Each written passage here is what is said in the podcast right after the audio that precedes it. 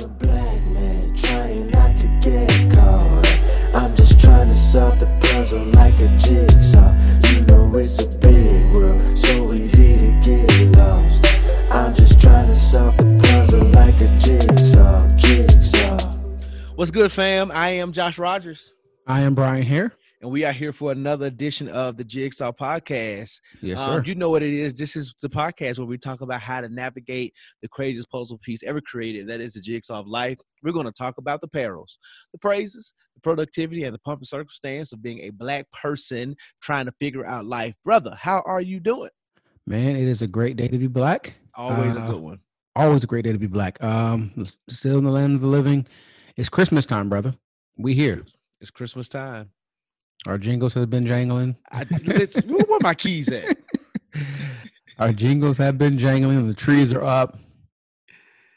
Uh, the lights are on the house. It's oh, here. you got lights on your house. we do have lights. Oh, nice. Look at God. Isn't you God something? Did you put them up or did you hire someone? My wife did it. She Lauren put them it. up.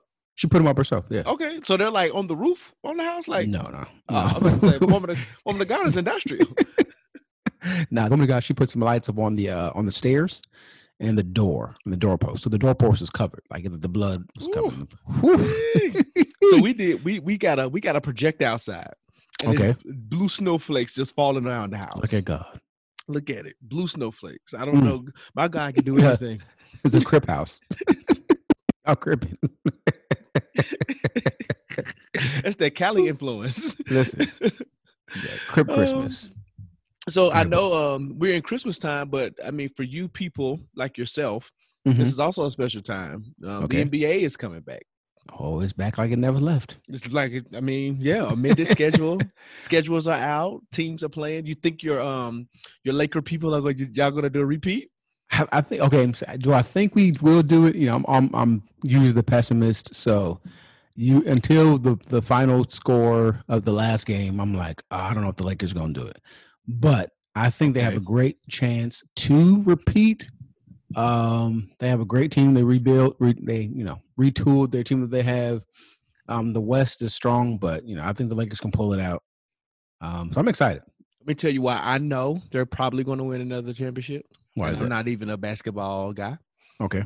because they just got Marc Gasol. I'm gonna tell you why that's important. Okay. You why? I'm actually Because- probably gonna go with this. Because when Grizzly players leave the Grizzlies, Mhm. they go on to win multiple championships. So he won one the season he got traded to Toronto. hmm he's gonna he it's just it's just how the cars play. He has to do it. It happened to Shane Battier, it happened to Jason Williams, happened to everybody who left the Grizzlies. They all went on, most of them, almost like Mhm. 90 percent of them went on to win multiple championships. Paul Powell, he like Yeah. Powell went to, to the Lakers, like, Yeah. and, then won the cha- and funny thing, he was traded for his brother. Like, so the Lakers drafted Marc Gasol, then they immediately traded him for Powell. yep. So, So- that's how I know. So Great. mark this But, day. um, mark this day where Joshua gave you sports analysis, right? yeah. but you know, you you do like the Grizzlies. I John do. Morant. I- John that's- Morant, your son. That's, he's that's my son in my heart. Mm-hmm. Him and And Jaren. Yeah. Friends of the podcast. friends of the podcast. If you're listening, come on. Come on. Come on, Ja. We welcome you. Come on, Jaren. And that man name is Ja. Let's just pause for the cause. His It- he, he black. He go by His- Ja. I mean his and he don't even go by Ja. That's on his birth certificate. that man mama probably was tired when she gave birth to him. She said, What's your name? Ja. And they just wrote it. And there goes. That's it. That boy name is J A. He's like a perfect. He's like the perfect player for Memphis. He, he is. He's so Memphis. And not even from Memphis. Right. I think so he's, Memphis. he's adopted the culture. He's. I think. And the fun, and the interesting thing is, he's from South Carolina, but I think he really enjoys playing for Memphis. I think so. I think so. Right, And, you and the boy has like superstar power. He has an amazing personality. He's infectious. Oh yeah, I think he'll be All Star this year. But this isn't a sports podcast. It's not. this is the sports podcast. This this week though, this month is what? Is a December to remember. Yes, God. And we still like giving away stuff. Mhm. So if you have not participated in um the December to remember giveaway, all you got to do is um tag three friends, Mhm. like the post, Uh-huh. make sure that you're following us, Yep. And you have the ability to tag three more friends every single day Every to day. sign up. We saw that a nice amount of y'all went on and tagged your three friends. But if you want to increase your you want to increase your chances to beat them other jokers that did it, tag three more friends. Just keep Right. tagging them. Keep Keep tagging on them. tagging. And uh, we're going to make sure that we're actually going to announce the winner next week. Yeah, we do before we go on vacation. Yeah, before we go on vacation. Oh, that's another announcement from the front. Next week is our last episode of 2020, our last official one. Right. So enjoy this. Um, we're probably going to give you some type of um, best of or something at the end of the year, but Mhm. this is our last official. Well, next week will be our last official live joint. Just want to give y'all the opportunity to grieve now. Cherish these episodes. Cherish these episodes because you're going um, to miss us. Bryan, you got a? Uh, do we have a song of the week? Well, we I know we got one. We do have a song of the week, Okay, but all just right. like last week, since it's Christmas, it's the December to remember. Mighty God. I know Christmas is your your time. it's I'm gonna let you jam. shine. I'm gonna let you shine. So, uh, give us the Christmas or not the Christmas, the song of the week. Yes, well, it is a Christmas song, Mm-hmm. And this one is somebody who is near from somebody who is near and dear to both of our hearts. I believe so. Um, she's not Frida Gatz, but she goes by Freedia, and she's not little Freedia; she's big Freedia. Queen Diva, Yeah, quick, quick, quick, quick, quick, Queen Diva. And she Oh, said, girl down. you already know. and she came to us in a psalm, and she took a Christmas classic called Jingle Bell Rock, and she did it a little bit like this. Let me let me make sure um, I'm I'm not parched. Hold on. clear your throat, Reverend. She says, Jingle bell, jingle bell, jingle bell rock. I'm Big Freedia, wanna rock around the clock. Bouncing and shaking and twerking too. Jiggle all around, what you do, what you do. Jingle bell, jingle bell, jingle bell rock. Come on, jingle bell, jingle bell, jingle bell rock. They will rock around, rock around, rock around the clock. Rock around, rock around, rock Rock around the clock. Rock, rock, rock, rock, rock, rock, rock, rock, rock. oh, that's a, Big Freedia. She New Orleans bounce, jingle bell oh, rock. oh, And um, oh man, it's just that's a a song. It's a uh, wait a minute. I just It's you a know, vibe. It's a I just It's a I, vibe. I couldn't do it the justice that it needed to be, and I'm just Yes. gonna I'm gonna bless y'all real fast. Yes. Y'all got Hopefully, time. hopefully we don't get in trouble for this. But we- Hopefully we're not, but y'all got time.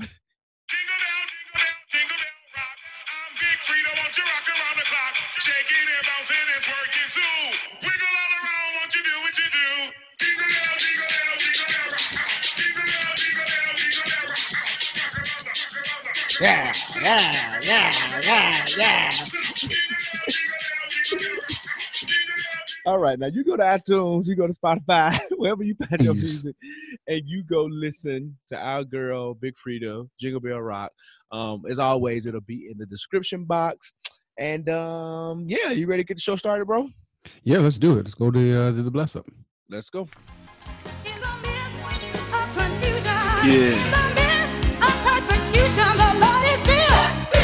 Still blessing Yes, right now. All right, we are here at the Bless Up Report where we give a good shout outs and bless ups to black folks doing great things. So black people do great things all the time. All the time. 365, 24 7 black. From beginning to end, 365 days in a year. I want the same old love. Bro, I, I'm sorry. I know Black Man Self Cares at the end, but I got to talk about how these 90s and 80s music been blessing Oh, me yeah. lately. But okay, go ahead. Let's report. bless up report. God bless you for that. Uh, uh, so uh, we got a, a great bless up report today. Timothy Webb and Rashae Bey buy back the block. Uh, bless up to them. Webb uh, is the founder and curator of More Than a Nine to Five. It's a lifestyle brand meant to encourage and promote generational wealth. Um, recently, uh, Webb and his uh, Kappa Alpha Psi fraternity brother. Yo, to the good Nupes. All right, I was I was giving you the opportunity to do that. uh, him and his uh, fraternity brother Rashae Bey purchased almost two acres of land in Webb's hometown of uh, Columbia, South Carolina. Let me hear that again. Say that again. Two acres. Two acres. Two acres of land in uh, Columbia, South Carolina, and they have a total of 26 rental units between South Carolina and Virginia. Uh, so they actually buying up properties, doing great things. Um, Webb continues to purchase property. He also plans to expand the lifestyle brand to an academy to teach people how to invest in real estate, stocks, and more. And I think this is is extremely extremely dope because we have some black folks doing some great things and teaching people how to create generational wealth. Some things that we haven't been taught about investing, about real estate, and this is something uh, I think is going to really change uh, uh, uh, generations to come. So, shouts out to Timothy Webb and Rashae Bey, uh, Josh's fraternity brothers, who are doing great things in this world, and hopefully are uh, going to continue to do uh, dope things to change uh, society. Yeah, absolutely. Bless up to you, brothers, and we are always supporting and looking forward to um, great things in the future. Ready to get to the billboard, bro? Let's go. All right. So this week on the billboard, we want to start off by acknowledging um, an icon in black Yes. cinema. Um, We lost 2020, man. It's just Crazy. Jesus Christ. We, so we lost we lost somebody else special, specifically to culture, Miss Natalie Desselle Reid. Um, if you don't know who that is by Mm. by name, she um is one of the the, the famous actress from BAPS. Mhm. um A black classic.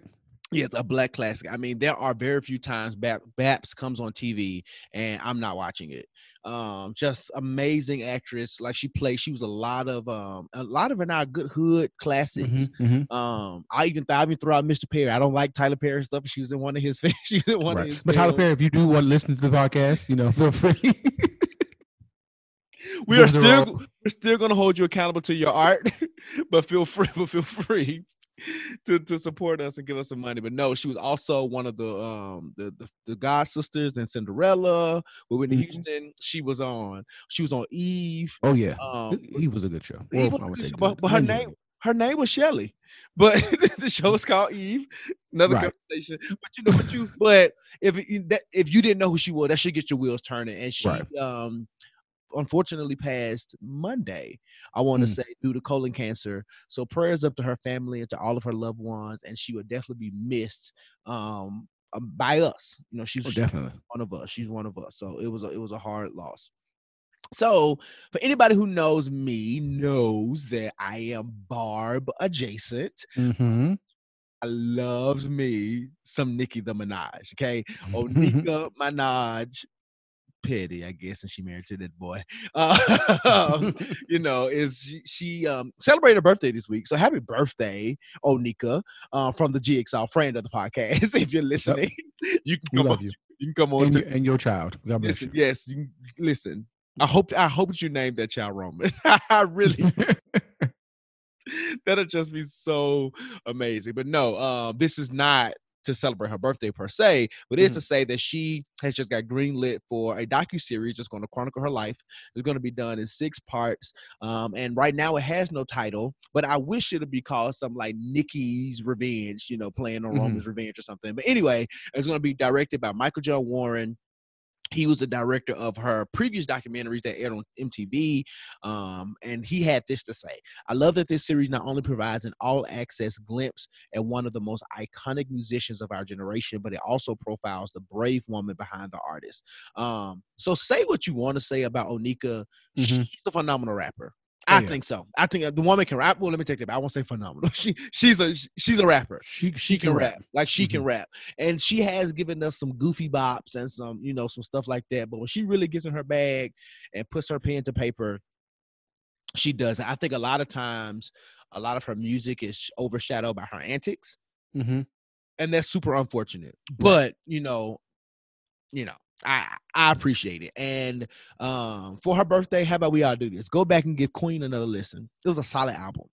And I think some of the the greatness of that album was overshadowed by all the antics of Queen Radio. Oh, child. so just go give it another listen. Go get another listen. Uh, she's a mom now, so maybe she'll be a lot more tamed and all the other kind of stuff. But shout out to Nick, Nicki Minaj Uh-huh. um, for that. In other women in the industry, um, there's a verses coming up, bro. Another verses, and Okay. we we're, we're going down the hill. I mean, way down the hill. we're rolling fast like an avalanche. So this coming, depending on when you're listening to this, this coming Saturday, December the twelfth, we're going to have um the the ghetto, um the Bounce TV version of Versus is going to happen this Saturday with Ashanti versus Keyshia Cole. First of all, Bryan, who Mhm. asked for this? I didn't ask for this. I didn't don't know ask for who, this. I didn't sign up for this. I didn't sign a petition. I don't know who asked for Ashanti versus Keyshia Cole. And in all due respect to their careers, um, I I don't want to see Ashanti and Keyshia Cole go back to back. Like, I don't want to hear two hours of "Oh, baby" and love. I don't, I don't want to hear that. Right, and and it, as you say, going down the hill, like they don't have They don't have 20 hits. hits. They don't have even 20 bangers. They don't have 20 songs to where it's like, I think I'm probably going to recognize maybe 10. Yes, and that's honest. Like they have one of those. I think we talked about this in previous episodes about when we talked about like some of the girl groups. It would Mhm. probably have to take three of them Mm-hmm. to do a versus, uh, because every artist has about 20 songs. Mm-hmm. But we when you talk about verses, you're talking about hits. Right. And Ashanti went on this streak for a couple of years, but they were back to back. And she, like you said, she may have gave us seven, ten max. Right. Keyshia Cole was the same way. She kind of came in right the right as Ashanti was fading out. And Mhm. she gave us about maybe five, six, like most of in the high school, early college for me, those years, that 05 to 08 kind of term, Oh, yeah. she was hot. And she Oh, yeah, may she have one or two from 2010 ish, 12 ish, but Mhm. still, anything you've done, like, and Ashanti's last album was like 20, 2000, man, Yeah. early, like mid 2000s. Your guess is better than mine. You know what I'm saying? So like, and I know she was just featured on the baby song, which by versus rules she could she could play, Mhm. but that that was a deep cut on his album. People knew it because of like it was her, but it wasn't like a radio single. It wasn't a smash. You know what I'm saying? So I don't even know what Swizz Beatz. I, maybe they could get anybody else on the phone. Um, but I think there's just like some other people out there who could have like we've talked about this before. I don't know who Mary J. Blige could go against because she probably would kill everyone just because of her just because of her catalog. But Yeah. like I think Mary J. probably would be open to something like this. And the, th- the thing about Mary, Mary could probably give us 25 songs. She probably could give us 40. She can give us on both ends, bro. Uh, Mary J is Because she's been J. consistent from her first album to like her recent stuff. Oh yeah, She ain't stopped. No, like Mary J is is we we if we really be honest, you know, Mary J hasn't she's never fallen off. Oh, and she got great collabs. Like she just got, she got She- stuff, man. She got and, she, and the thing about it, she got ballads, she got bops, she got all Yep. kind of stuff. And miss me with the stuff about her not being the best singer. That's not what verses is about. It's Mm-mm. about hits. It's about hits. It's about hits. And the thing, and even when we talk about Keyshia Cole and Ashanti, we Keyshia Cole better, is a better singer than Ashanti. I'm and that don't say no, that don't say much nothing. right but they don't even have enough like hits to even warrant a a versus am i probably going to listen to some of it? Maybe because it's just the thing that you know if i ain't got nothing else to do i might listen to it. Um but i guess ashanti gonna have to try to bring out some Ja Rule songs or you know some and and and are you doing like writing credits? Because that's the case a couple of j lo songs are in there. So now he says she sing better than the Ashanti. this is what I'm telling y'all. It that don't mean much.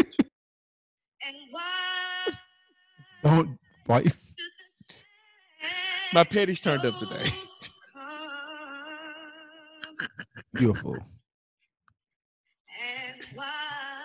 It's, Ooh, ooh.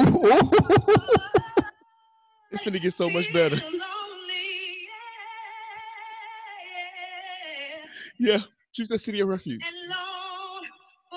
Do you reference california California. and, and and the funny thing that's the song that you know the people that ain't saved that really love the lord they sing that song Change. Like for the ninth time. They Trying said take your time. They take your time. This is what we got in the verses. This is what Mhm. we got coming up in the verses, y'all. That's what we got coming up. Hopefully they don't they don't sing Oh, live. they bet not sing. they better press play live. And the Just only press play. reason why I'm going to probably watch it is because Asha, y'all pray for her. She wants to watch it.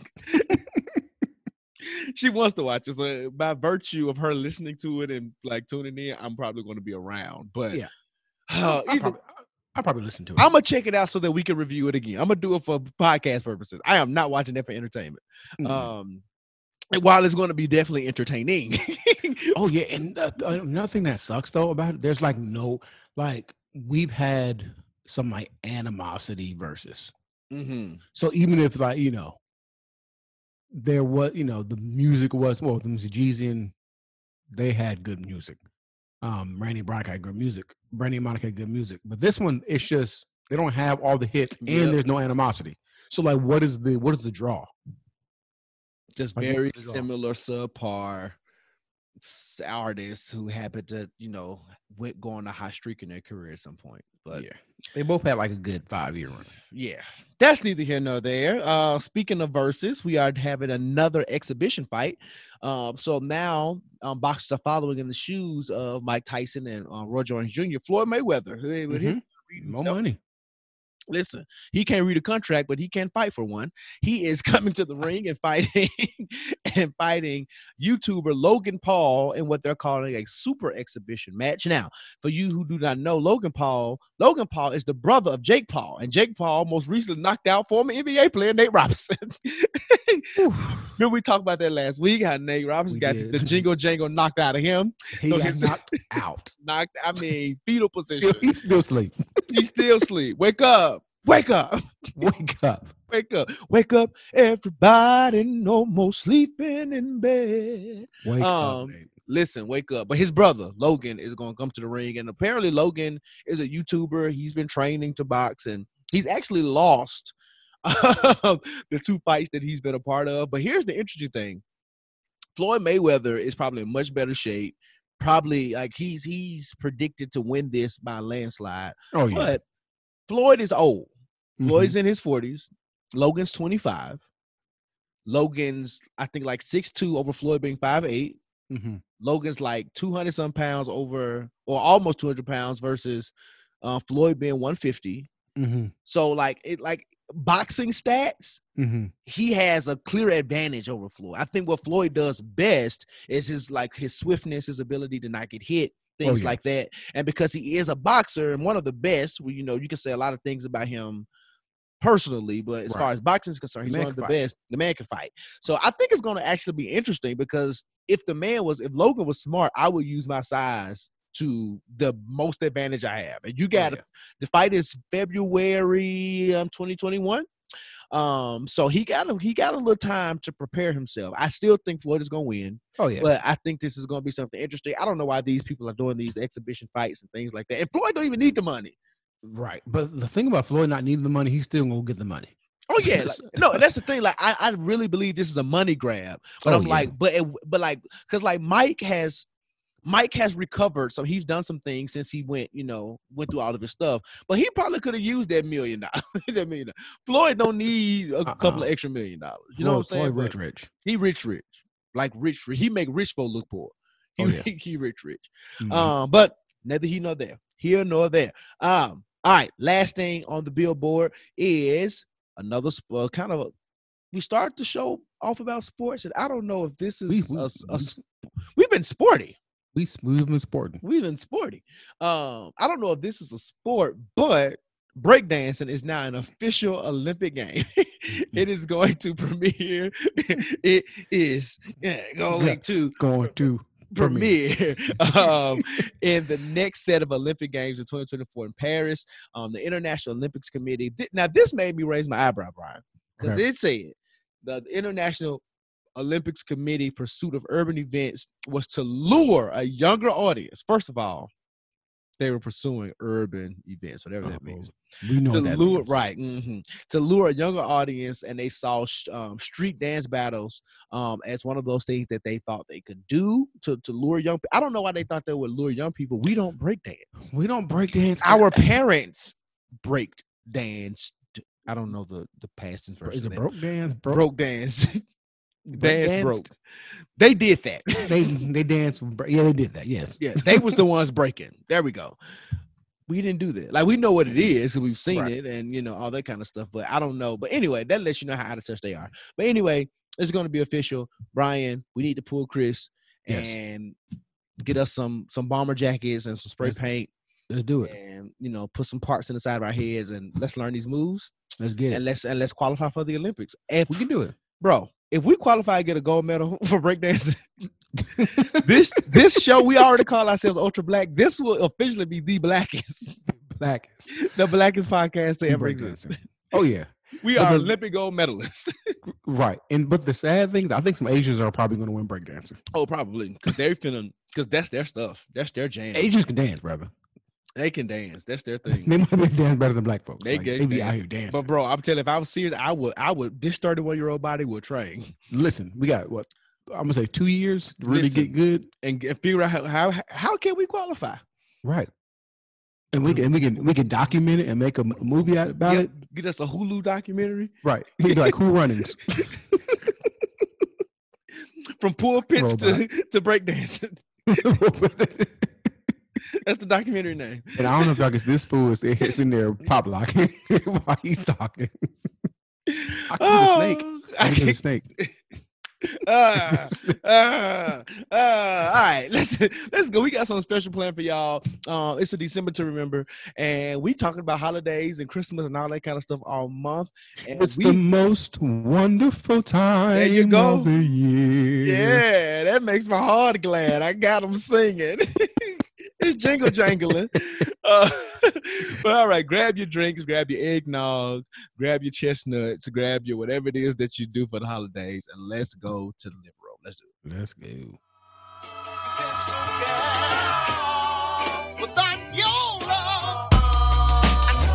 It's about to All right, good people, we are here for another living room conversation. And like we Yep. said, today's gonna be fun. It's gonna be light. Um, we talking all things Christmas, movies, music, and tradition. So let's jump right into the conversation, bro.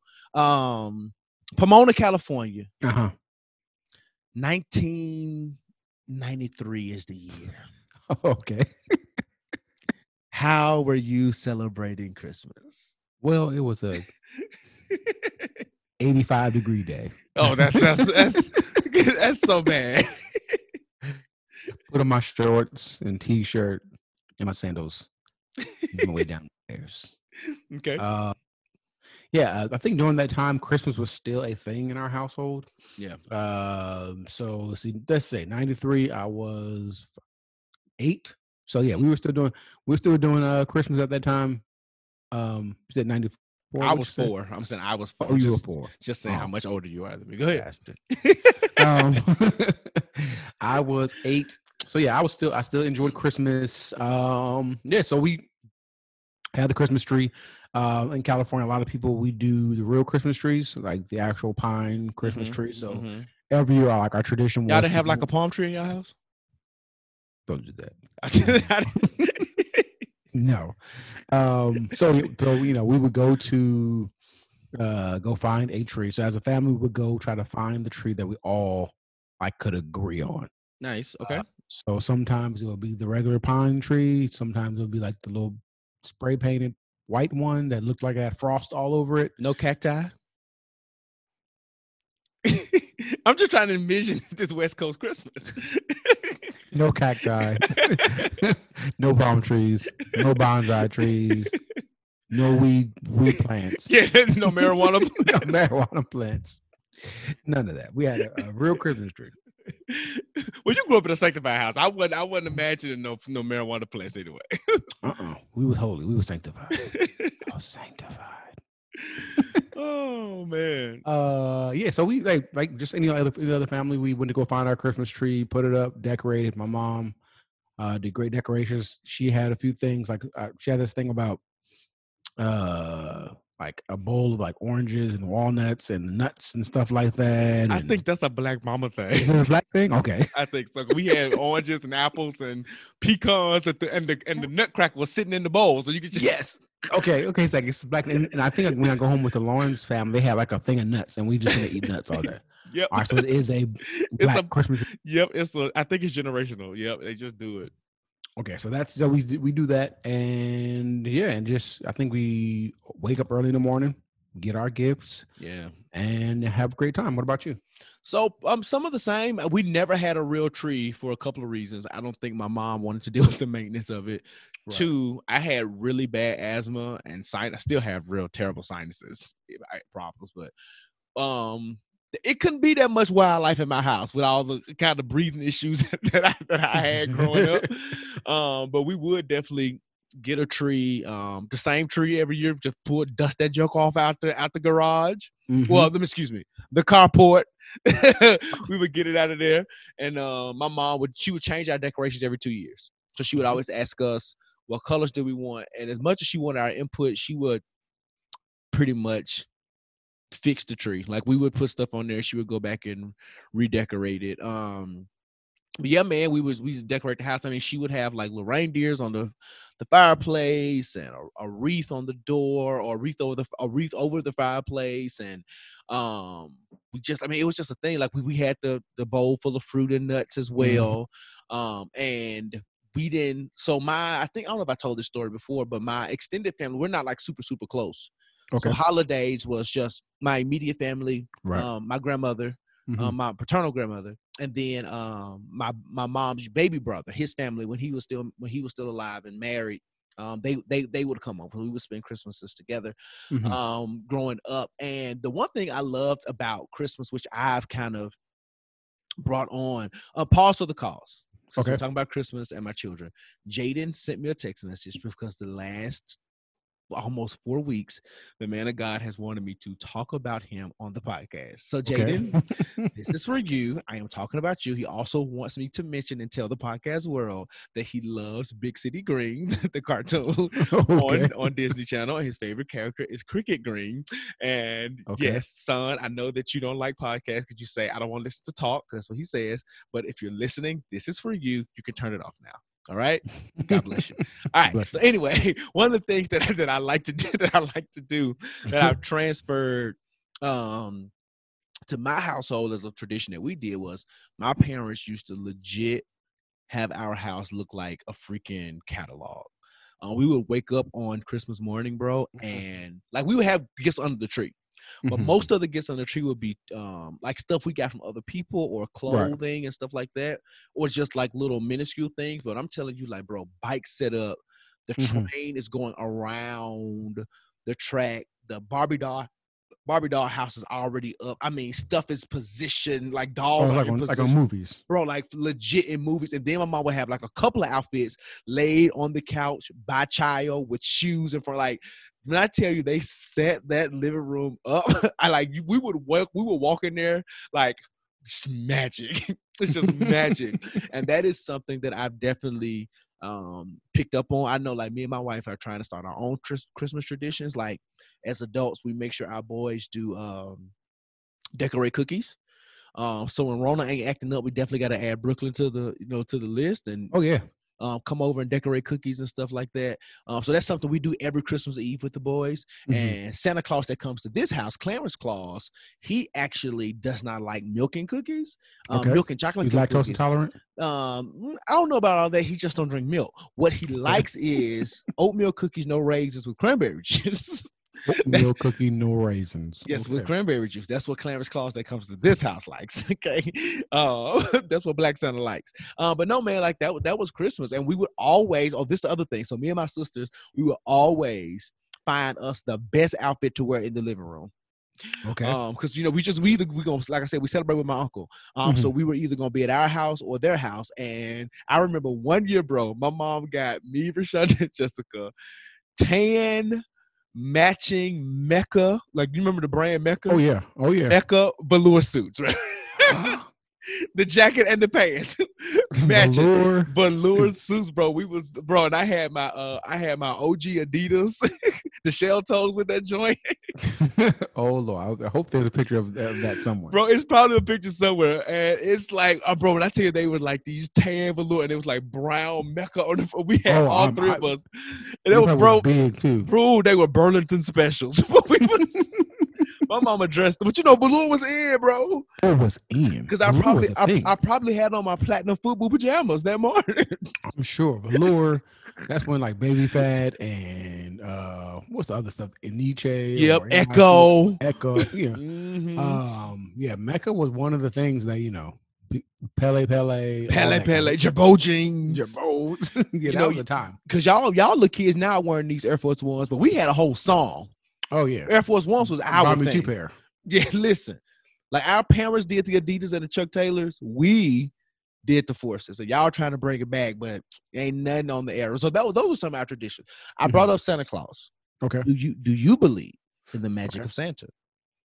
Um, no. So let me say this. So, so let me say this. So my mom, she said from from jump, I did not like Santa.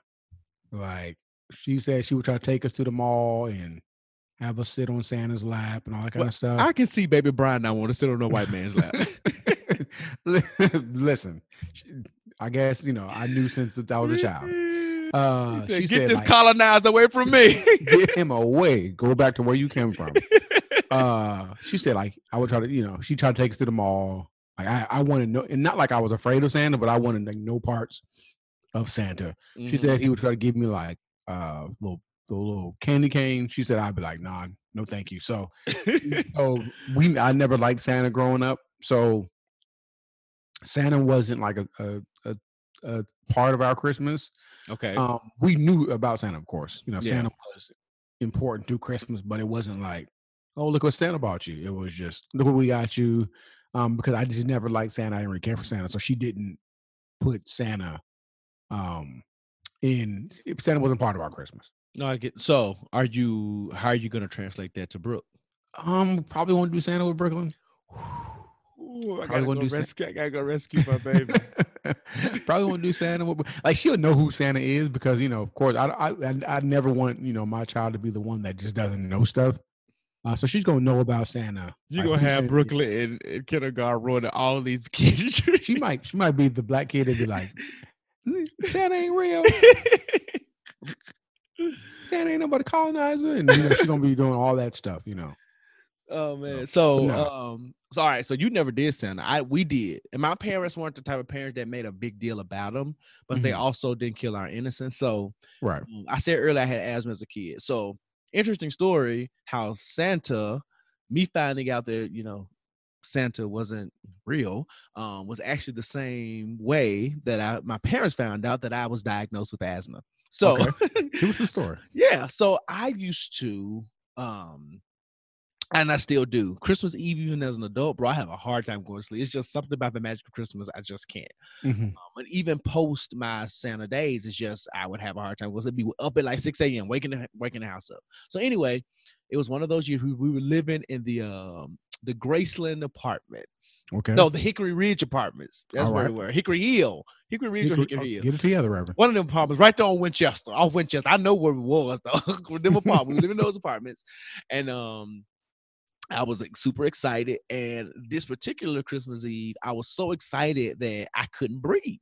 Okay. And I ran to the well, probably didn't run I probably didn't have it, but I went to the front and when I bust open the door, I saw my parents putting up all the toys. And they kind of paused like a deer headlights. I was shocked. I was like, the heck are you doing? But then I'm like, I can't breathe. And my parents, my first they thought the story that they tell me is that they thought I was just like hyperventilating because I, you know, I was excited. But then they was like, wait a minute, this boy, like, no. So they took me to Le Bonheur, that's the children's hospital in Memphis, Mhm. and they found was like, your son has asthma. Oh wow. And from that point, you know, I got and I had an asthma attack almost every Christmas Eve then until I was like maybe 10 Oh So- okay. so much so that like so my parents has a have a binder of like all of our certificates and awards from school. I Mhm. have like five certificates from Le Bonheur from the as the, the Big Heart Award recipient because I was in the hospital every Christmas every year.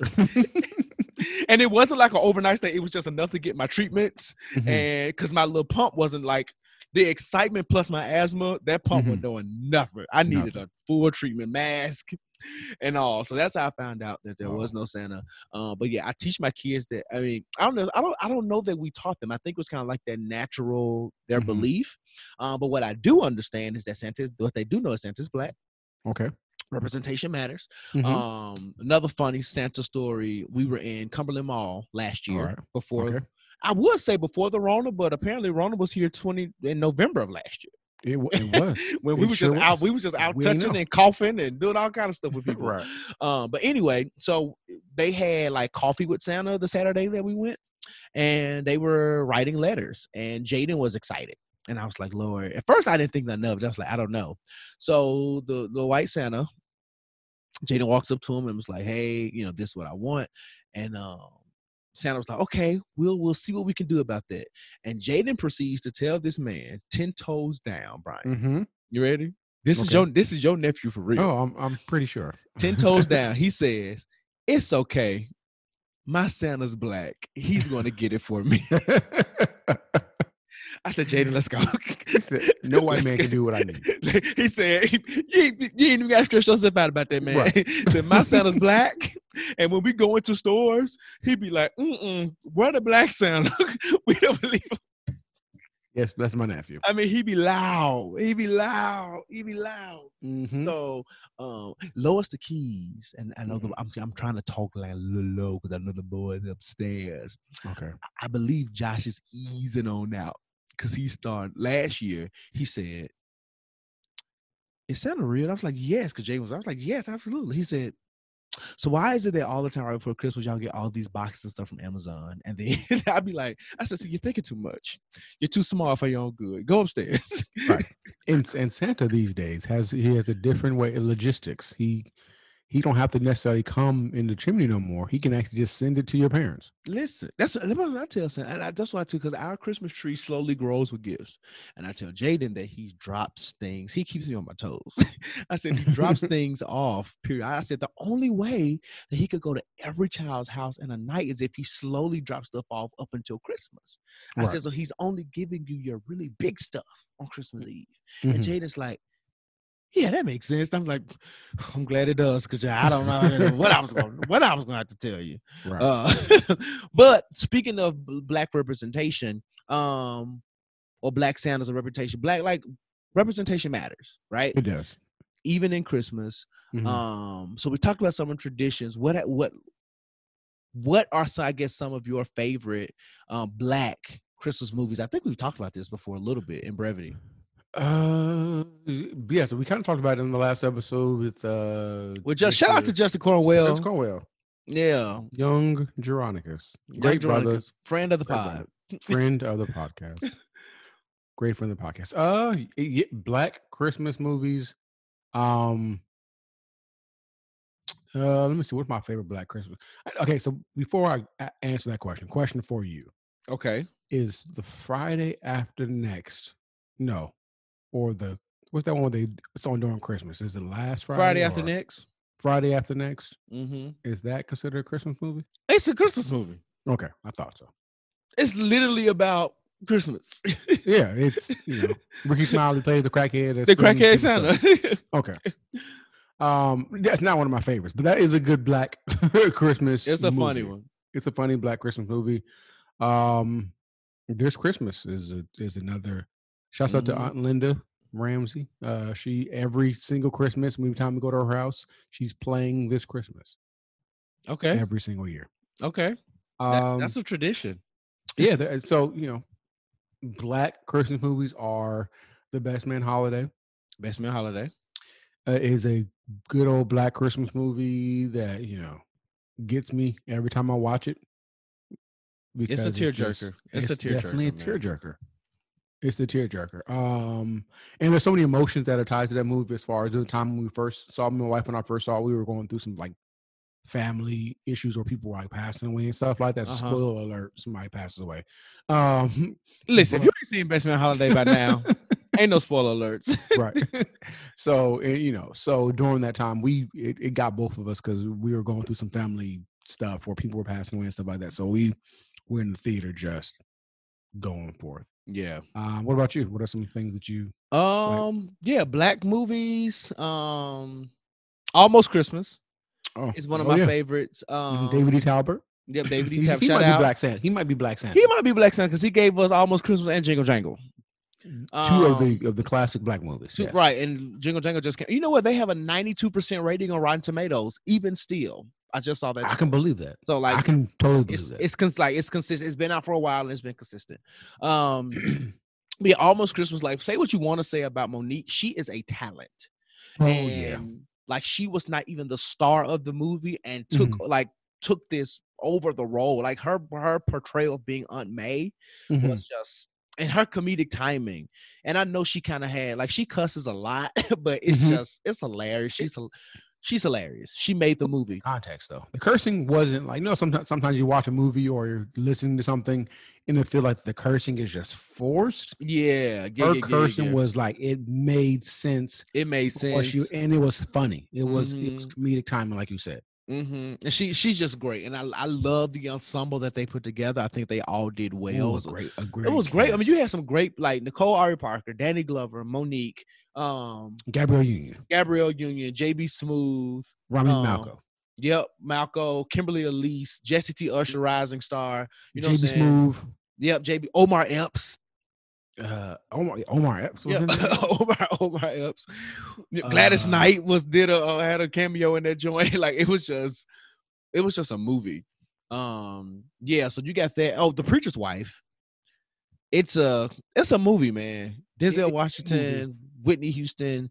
Um, That we all know messy, though. it is messy. It's It's, messy, messy. but it's a it's it's a It's a classic one. messy classic It's a messy classic movie. Um, what did we talk about this Christmas? Jingle Jangle, of course. Oh yeah, Gotta Brand let your jingle classic. jangle, brand new classic. Gotta let your jingle jangle. Uh, you said best man holiday. Here's some that I, I pulled out the vault that Okay, I don't think we thought about. Last holiday with Queen Latifah, I remember, she got I've diagnosed with the fake like disease and she went overseas. Her Mhm. and LL Cool J. That was, I mean, it was it's cool and cute. It's not like Yeah. a classic, but it's you know, it's I'll watch it. Friday after next, we said that, and then Perfect Holiday. I think that's one that people forget about with um Morris Chestnut and Gabrielle Union. He was like the the songwriter wanting to write songs and stuff, but ended up um wanting to date Gabrielle Union and her like baby daddy was an artist or something. Like it was, it was, it was, it's one of those Hmm. things. If you see it, you'll remember it. Perfect Okay. holiday. Perfect holiday. Again, it's it's behind last holiday. And it borderlines low budget Amazon made for Amazon type of movie, Ooh. but it's not a terrible one. So and I was kind of like, man, because I felt like I was missing some black classics or some Mhm. black movies, and I'm like, and that one popped up. Um, another one that's not like super popular is Black Nativity. They turned into a film with Forest Okay. Whitaker and Mhm. um, what's her name, Jennifer Hudson, and what's Mhm. the old boy from The Chi?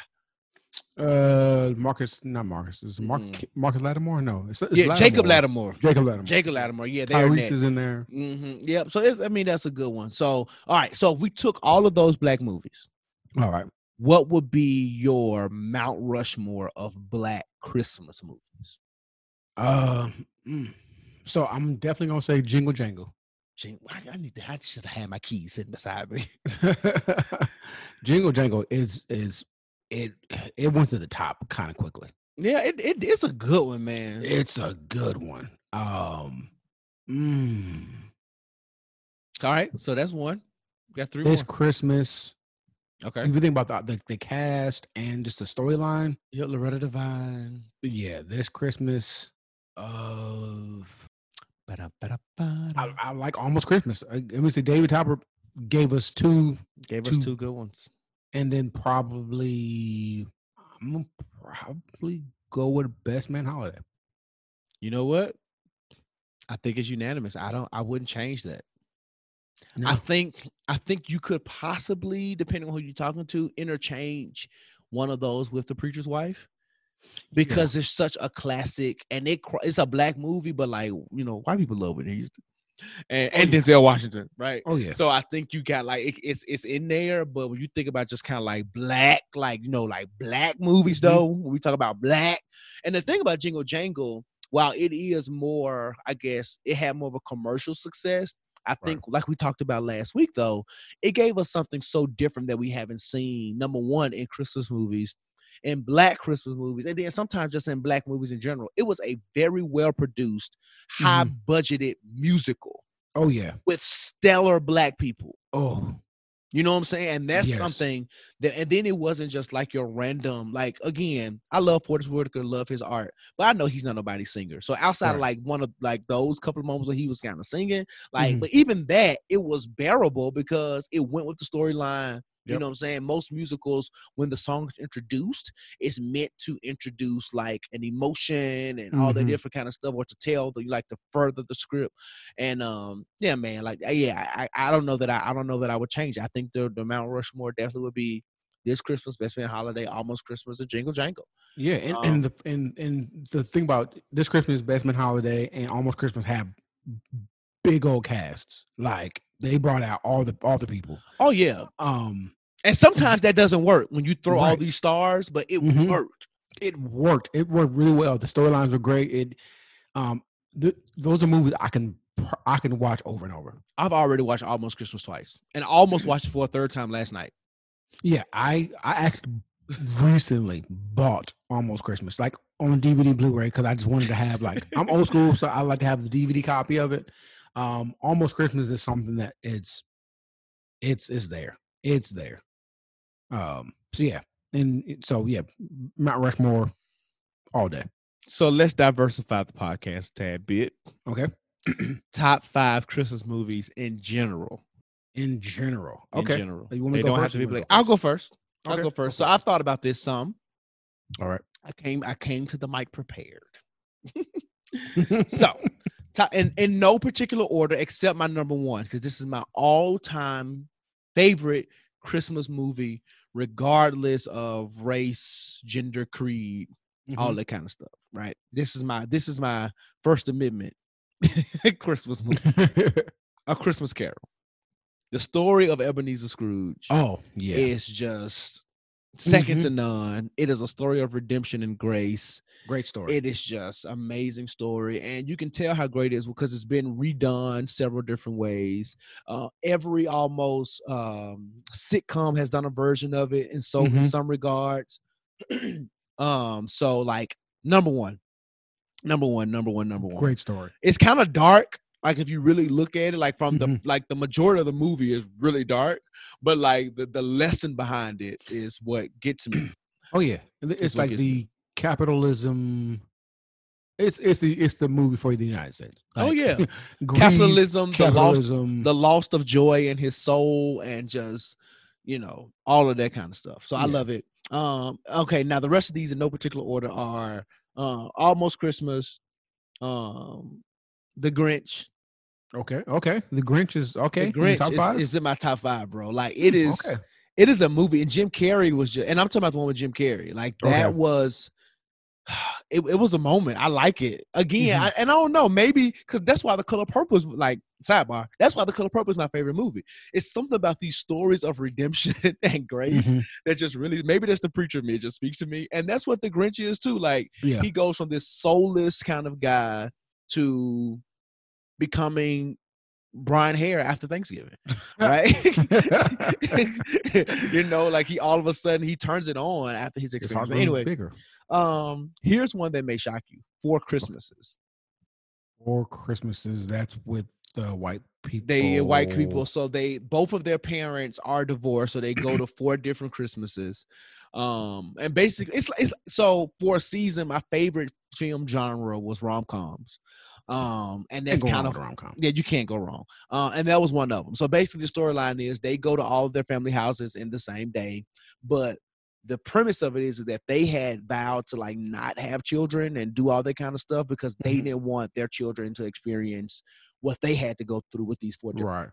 Right. Of course, at the end, blah blah blah blah blah blah. Yeah. It's it's hilarious. It's Oh, yeah. hilarious. It's one of my favorite ones that I could watch over and over and over and over. And for fifth, it's kind of a tie between um the preacher's wife and this Christmas. Hmm. Um when I'm talking top five.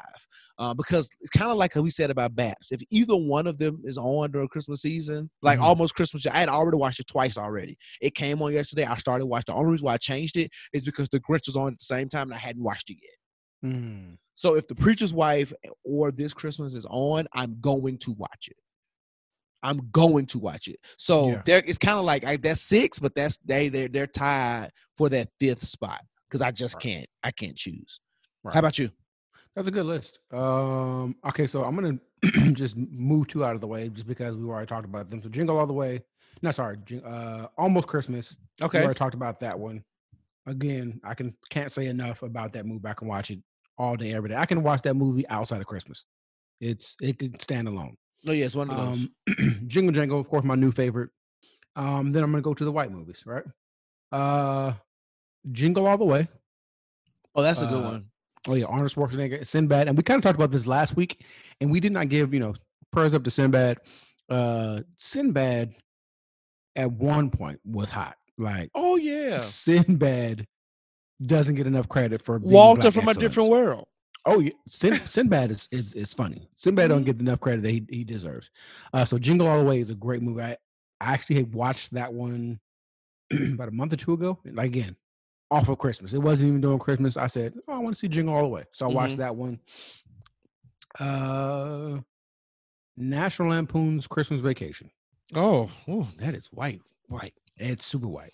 Oh, Chevy Chase. Jesus Christ! Um, Your Laguna oh. Beach is showing. so yeah, so yeah, I went from super black, almost Christmas, and Jingle Jangle. Bro, you went from you went from NWA to to uh what's the man Extra Boys. to get what to get to, right to Vanilla Ice. So what you doing over? Uh, so National Lampoon's Christmas. okay, Um, and then I'm gonna round it out with something you probably don't like, Home Alone. okay. So let's talk about Home Alone. Let's talk about this white boy being stuck in this house. let's talk about it. Let's okay. So Let's let's, let's just do what they say. Un- let's unpack. let's, this. let's unpack this. So let's Let's start. Let's start here. Home Alone, the series, is is decent. I Okay. I just I'm the one to admit. Preparing for the podcast, I was had a long week. I was relaxing on the couch, and you know, Freeform, formerly Mhm. known as ABC Family, Mhm. um, does the 25 Days of Christmas. They show Home Alone one and two. I think three is about to come on after this. Okay. And So three I'm- is with the other little, the new white boy. I think wasn't it? three and four was the was the new white boy. We can we can say Yeah, that. but I'm just fine in, that. just interested in those. However, this happened four times, Bryan. yeah. They theoretically left the same child at home four times. Yes. The other part about it is how you make it all the way on the plane. Mm-hmm. I don't care how many of y'all it was, because your cousins and them aunties ain't your responsibility. How you Right. all way on the plane without your child? Right. Let's start there. Okay. Number two, number two, this is gonna sound hard, but in a re- real world, Macaulay Culkin would have been dead. There wouldn't have been no movie. Oh, Them robbers wouldn't have been playing with him and all them tricks and no. all that kind of stuff. They wouldn't have done it. Mm-mm. And but I, what I will say to his credit is that he was very resourceful, which Mhm. lets me know the fact that he could come up with all of that at such a young age. He's been abandoned at home before. Where was DFACS? Where was the reports, man of God? Like where was the because if this was a black family, kid would have been dead, family Mhm. would have been locked up, Mhm. all these different types of things. And uh, Not one charge. Not one charge, not one nothing. He come home talking about what we got to do. He told me, "Oh, I bought milk. I went to the store." And the damn was like, "Well, Oh, what else wow, did you do while we were going?" He was like, huh, eh, "Just lounging around," and y'all just going on like normal. Right. And then here comes two. Okay. You leave him at home again. No, this time you didn't leave him at home. He got lost in the airport. Mm-hmm. Separate flights. Mm-hmm. You and you on your way to Florida, mm-hmm. and then now he is in New York. By eh, himself. by himself in a hotel room, run up your credit cards, bro. I'm gonna let you. I'm gonna let you have because that's on your top five. I'm gonna let you. Right, gonna but I guess you know, and we can talk about it because it doesn't make any sense. Go one, okay, going back to the first one. okay. You, Kevin was the baby. Of the Most- family, not just the the, family. immediate family, all 50 of them. Right. So in most cases, you're going to watch out for the baby. The baby is usually like the I'm not saying spoiled, but they're using the baby. Like you're going to watch out for them. On in the second one, you lost him before, so you would be extra careful to make sure that you didn't lose him again. Um, and you want to see like the the privilege of of the mother, like she at the on the first one, she really was trying to talk to people like like as if they needed to change all their Christmas plans for her. Mm-hmm. So I didn't really really care for that. Um, but yeah, I, I like Home Alone. I can watch it every Christmas. I can watch it outside of Christmas, um, even knowing the whole story. And the the family was so verbally abusive. They were a They verbally were. abusive family, They were and because and- that's the other thing. The way Lil Macaulay Culkin talked to his mom and dad, and they got him just sent to the attic. right. I would have got punched to the basement. Oh yeah. Oh yeah. oh yeah. Like, and then on on top of that, the uncle called him a little twerp or something like that. I wish my uncle would. I wish I my uncle would call me a twerp. I, And, I you wish my- broke, and my daddy paying for your vacation. listen, you you at my house. Speaking of daddy, what did his daddy do? You seen that house, Reverend? I'll see the house, Reverend. You seen that house? Side note. Bryan's them house is like a, a replica of the Don't Home do Alone that. house. For Don't do anybody who know, if you want to know who the rich friend is among the Don't podcast hosts, it is the hairs. Don't do They that. They got the money. You know, Brooklyn's about Brooklyn's about to be going to Paris for Christmas. Don't do that. so can you but- buy my? Can I be the broke uncle? Can you buy my ticket? Listen, next year we might. I, I'm I'm really maybe Thanksgiving, may not maybe Paris or something like that for Thanksgiving. But no, Uh, seriously though, what like what did that man do to have that home? Like that Right. home is amazing. it's a big old house. Like, but think about you have that big old house, and like you paying for thirty people to go to Paris. You paid for it. you paid for it. So like, what? What are you doing, bro? And then the next year he paid for everybody to go to Florida. right, like- and then, Cause they probably went to Disney World. That's the other gag. That probably where they was going. right, and, and they live in Chicago, like in the, or in the suburbs of Chicago. Like, that's not cheap. That ain't cheap, bro. They ain't That on the ain't south side of. Chicago. Shout out to Chance the Rapper. Right, that's not cheap. So, and I think I, I'm gonna- if I'm gonna be, I'm gonna say he was an attorney. He looked like an attorney. I'm gonna say he was laundering money in the stock in, in the stock market somewhere. he was doing something like that. That was there. Right, because Sleeping with his assistant. That's that's Oh, that's just you know. But Mm. hey man, okay, that's solid. You know, and that's again, I'm not gonna knock Home Alone because it is a classic. it's a classic. It's just as an adult, as I really look at this thing, it's a that It's- is a problematic storyline. oh, for yeah. so many reasons, and it Oh, yeah. just would not have played out like that at all mm-mm. in real life. You're literally telling me that these two most wanted people, like these, like bro, at the end they they had warrants out, they had been Mhm. robbing people for years, and you tell me wet they gonna play with this little boy for Right. two three days? Mm-mm. They better shot this house up and been done. Mhm. oh yeah, like the, it, yeah, it didn't make any sense. Um, And I don't wish I don't wish any of that on any child. I'm just saying realistically though. Let's think about Oh, that. yeah. You know what I'm saying? This Yeah. is ob- obviously a child by himself. And anyway, yeah, it's just it just wasn't okay. Yeah. It was not okay. All right. Um, but let's let's do this. Let's go back into some um oh let's play a game before we do before we move into something else. Let's All right. play a game. Let's keep it organized. All right. Let's do this. One gotta go. We did this Okay. with Justin, but we gotta do it with each other. All No options. One got to go. Mhm. All right. The Grinch, Mhm. Home Alone, okay. Preacher's Wife, Mm-hmm. and Elf. And Elf. I ju- I just saw Elf for the first time this year. Okay. I'm not a big Will Ferrell fan. Let's start there. Oh, I'm actually a Will Ferrell fan. I mean, he's okay. I Mhm. just not like, you know, like I Anchorman. get it. never seen it. Oh, Don't care to. I go ahead. think, but Will Ferrell's a it's a acquired taste. He's- yeah, he- he's definitely- you love him or you just don't. Yeah, like, he's just- definitely caviar. You gotta like it. you gotta like it because he's the same character in every every movie. Um, hmm. this is tough. Okay. Right. Um, I'm gonna say the ones that are staying first. Okay. Let's. Okay. Great way to play. The preacher's wife is a stay. Preacher's Wife got to stay. First It's- one. It's First one one, off the only black movie. It's, it's the only black movie on the list. So Yep. First one off the board for me automatically got to stay. Yeah. Um Home Alone, it's a classic and, and, and it was already my top five. So clearly that's going to stay for me. Okay. Um All right, second for me off the board. Yeah. That that has to that has to that has to stay would be uh, the Grinch. Yeah. Grinch got to stay. all right. Um It was in my top five. I can't throw it away. yeah, you can't throw it away. And, and the, the weird thing is it was really a toss up to me between the Grinch and, and Elf. I've only seen the Grinch one time. Which is interesting because everybody called me the Grinch.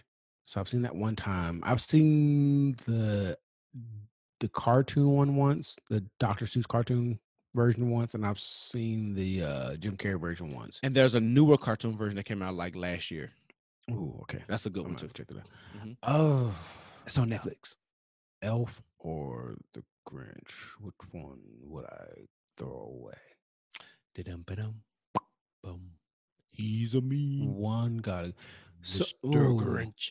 And So- oh, your boy CeeLo sings a version of this really good. Right, that's what I'm about to say. If, if the music is thrown Oh yeah, everything got to go. Oh, Elf. Bye. Because CeeLo Green's the Grinch, uh, you know, acapella version. That's Yeah, it's almost second to none. yeah, yeah. Like that's a good one. The hardest, like unwashed socks. Like you know, that's great.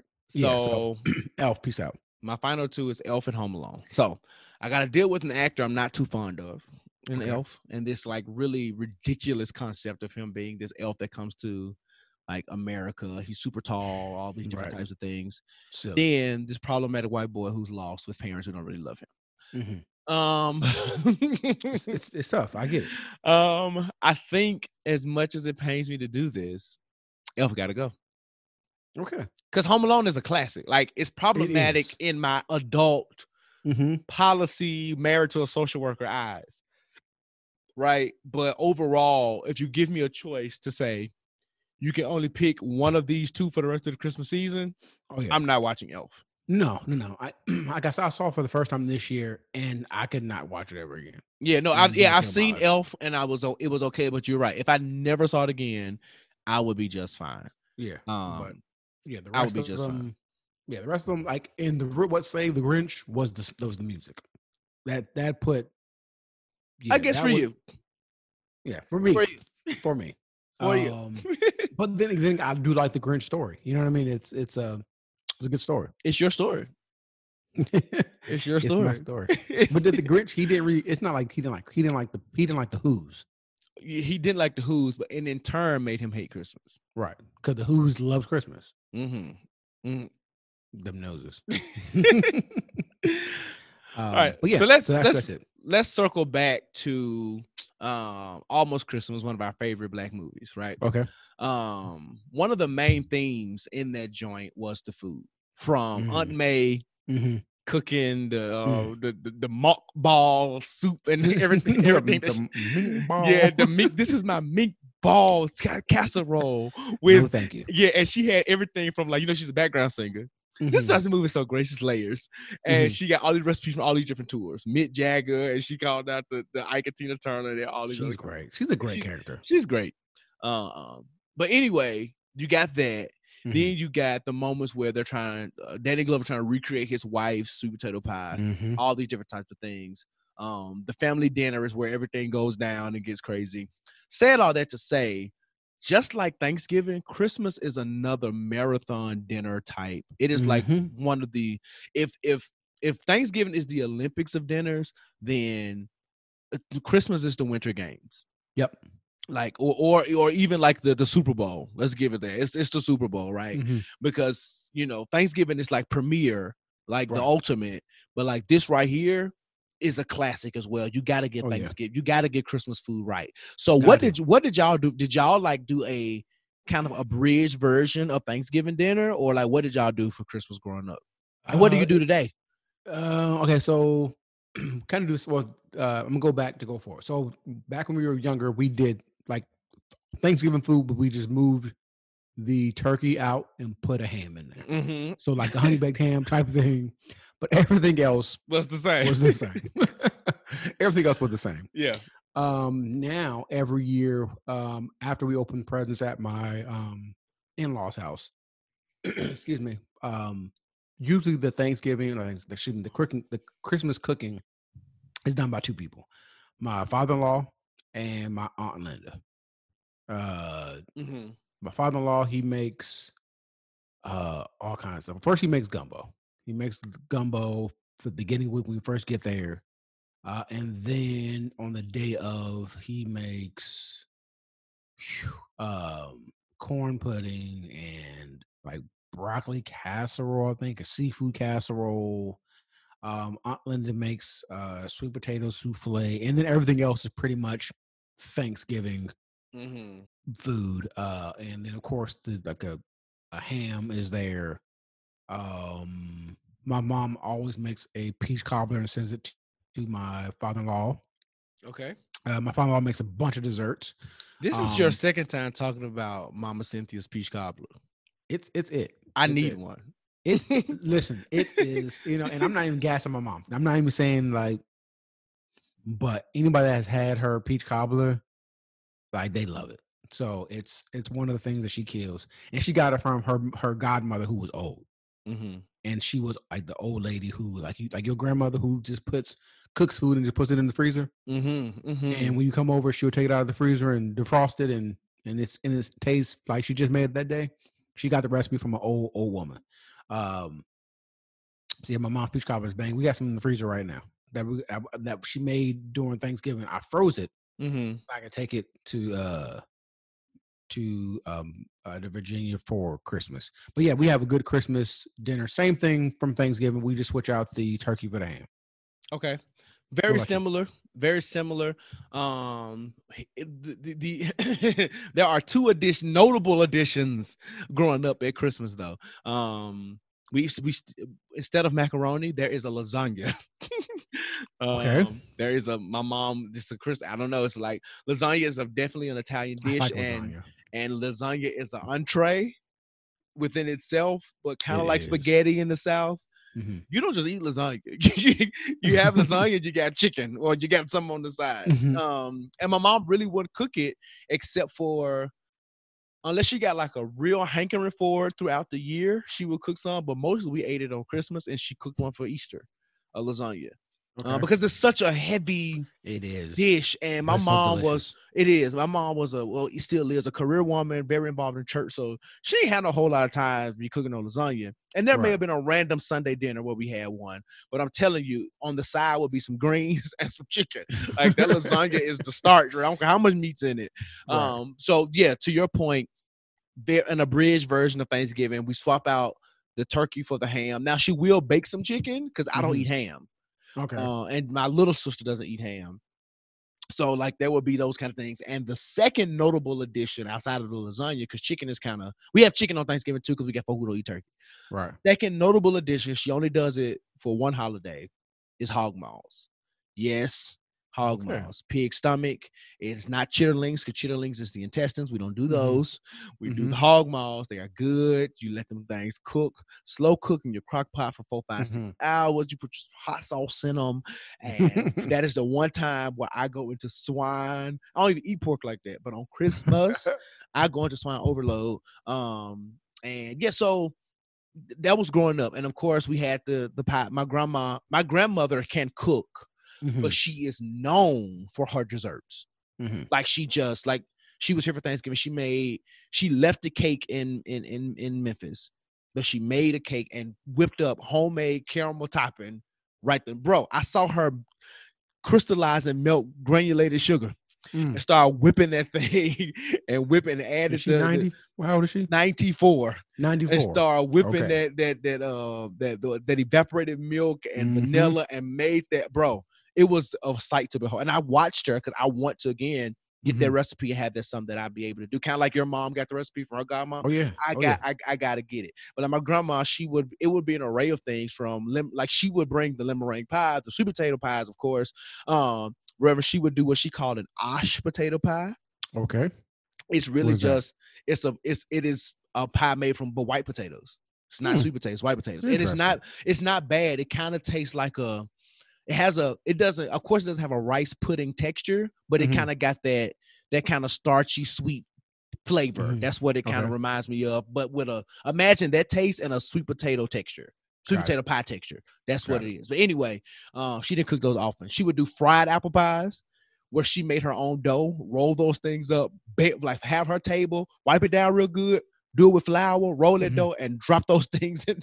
And they don't deep fry at grandma's house. It's a pot that she created deep fry in. Bro, and I tell you, that is the most amazing handheld pie snack. And they would Mm. be, they wouldn't be dried out. She she's a she's a baker par excellence. Wow. Um, but that's her thing. So grandma would have those. Uh, but now uh Ash and I have started staying at home for Christmas to kind of create our own traditions and things like Mhm. that. And the first couple of years, um, we did more traditional stuff. Okay. One year when we went to my family, my side of the family's house, rather, um, we did seafood. So we did um catfish, buffalo fish. My mom did sauteed shrimp. We did shrimp al we did shrimp alfredo. Uh, we just did all things seafood. And this yeah, and this year I'm thinking about doing a seafood boil at the house. Um, just to kind of switch it up. dope. Because here's the other piece. If you're a traditional black family, you're likely going to eat something very similar again for New Year's. You're going to have some type of pork, some Mhm. greens or cabbage, and then you know. So, so why it's different? stuff like that. It's still kind of like that soul food kind of thing. So I'm like, Christmas, we're gonna give ourselves a break. We're gonna do seafood, and and that's that, man. So do so. I guess you, I know you said your your your father-in-law aunt do the cook. Do you? I know you cook, so you don't contribute nothing on Christmas. Uh, not not unless no. I'm trying to think. Have I ever done anything? I'm sure I've done something before. Mm-hmm. Uh, but usually my wife Lauren gets requested to do sweet potato pies anytime she comes home. So she usually does sweet potato pies. Okay. Um, nah, I don't think I do too much. I don't really do anything when I go. Um, cause my father-in-law, he pretty much is his kitchen. He is in there killing it. So, nah, I don't usually do anything. No, I don't do anything. How about you? Um. You yeah, actually do the cooking? well, Oh, if- now if- that you're at home, right? Yeah, now that I'm home, absolutely. And when I go home, um, I, I usually help my mom because again, my sisters they now have their own families and stuff, so they're usually Mhm. at their respective homes. Right. When I go home, I'm staying with my with my mom, Right. so I cook. And now, Ash's, especially when we go to Minnesota, um, to Arkansas on Ash's side of the family, um, Mhm. now that they know that I can really cook, like Mhm. um her grandmother made me do like the dressing one year and um I did the macaroni I did the baked macaroni because they they tasted my macaroni once and fell in love with it. Um, oh, okay. So I usually cook cook. yeah, listen, I cook cook. You know, you gotta be you gotta be a star to be trusted with the macaroni. Listen, Um, so yeah, so it depends. Like I usually will make a dish, and because I cook, and Ash's grandmother cooks, and when we go to Arkansas, bro, it'd be a- it'd be about twenty. it- it- that house sees about fifty people Mm. before the day is over. Be Wow. about twenty some people there for like actual dinner, but Mhm. between everybody going in and out, in and out, it'd be about fifty some people. So we they Wow. cook a lot, and the people who are there eat. I'm sure. they eat. Um, so I would usually contribute something because grandma be like, make to I remember one year she said, Can you make the dressing? And I said, I got you, Grandma Maxine. I got you. Um, but when I went with my mom, of course, I definitely help. Um, but I try to stay back because I enjoy not being able to do stuff. But one of the other traditions that we also have while we're cooking specifically is playing our favorite Christmas songs. oh yeah. Um, and you know, for me, November 1st is when I start playing them. Mm-hmm. Hmm No, no, come back, come back. Don't regress. Come on back. Oh, I'm gonna get back in the, I'm get back in the spirit. Get back I'm in the gonna spirit. Get back and let your jingle jangle, man of God. Let it jingle jangle. Let your jingle jangle. But no, it, it is a tradition to like while you're trimming the tree, while you're Oh, yeah. the food, while you're doing all these Mhm. things. Um, Christmas music. So Gotta have it. top five, bro. All right. Top five. Christmas top songs. five. Top five. And Christmas songs, top five. Let me get With the artist, because here's the thing about Christmas songs. It matters. it matters because a lot of Christmas songs are just your traditional Christmas songs, Mm-hmm. outside of a few originals here and there, which are cool. But most of them, like your Saturday Nights, this Christmas, blah blah blah, they've been done over and over and over and over Right. again. But it matters who sings it. So top Mhm. five song and artist. All right. Top five. I'm gonna do it in in five. I'm gonna count down. So five to one. Five to one. I'm gonna do five. All right, let's one. go. Let's go. Five. Um, and this is a new one. Baby It's Cold Outside by John Legend. John Okay. Legend's Baby It's Cold Outside rendition is a updated version of Yes. the rapey. I about to say it's not Roger. About to say it's not rapey. It's not rapey. And it's actually current and it's funny and it kind of deals with, you know, consent and Mhm. all that kind of stuff. So John So, Legend did a- so um, Natasha, aka Kelly from Insecure, helped rewrite the lyrics of that. Fun oh, fact. friend, friend of the podcast. Friend of the podcast. Friend of the podcast. Also, um, she's distantly adjacent to Issa Rae. She is Uh, friend, super friend of the podcast. super friend of the podcast. Hey man. Uh, All right, number four. so number five is John Legend, Baby's Cold Outside. Number four is What Christmas Means to Me by CeeLo Green. Um, off of CeeLo Green's Magical Christmas, I believe it's called. But that's a great album. I love it. Uh, number three is "I'll Be Home for Christmas" by Leslie Odom. I need to check out this Leslie Odom character because you have talked about him like three weeks in a row. I I love Leslie. Okay, so Leslie Odom is he? Okay, so he he has a a smooth sound. It's like a smooth sound. Leslie like- Odom. He was Is he like Kim? no girl. I'm not. not no, I'm not calling you a girl. I'm not I get Kim. um, yeah, Kim. No, thank you. Kim sound like Crash Cut. Uh, Levon Cash Cut Bennett. Um, but Leslie Odom, he was in. Um, he was in Hamilton, Okay. but he's he's a it's a he is a smooth sound. Like I listen to his Christmas album on, every year from start to finish uh, on the way to uh, Virginia. I'll play it tomorrow. Yeah, just give it a listen. It may, it may be a little sleepy because Okay. it's not really it's not in a lot of quick numbers. Um, number two, Emmanuel. by Norman Hutchins. Hutchins. Come. Boom, doom, doom. Come, Come let, us adore. adore him. Yeah. That's a Kneel good one. down before him. That's a, that's a number. Mm, That's a good one. Worship band. Okay, so um Norman Hutchins. Oh, so I said uh John Legend five, CeeLo Green four, Leslie Odom three, Norman Hutchins two, and number one is the black, the blackest Christmas song ever. Okay. There's Christmas by Donny Hathaway. Donny Hathaway. Not Like, Chris Brown. that's just n- no. I like Chris Brown's version. He has a good version. He has a good version. Um, CeeLo has a good version. Um, The Temptations have a good version. I let you listen to a pre-podcast recording. that thing was churchy. that is, and I, I will say this: I haven't heard.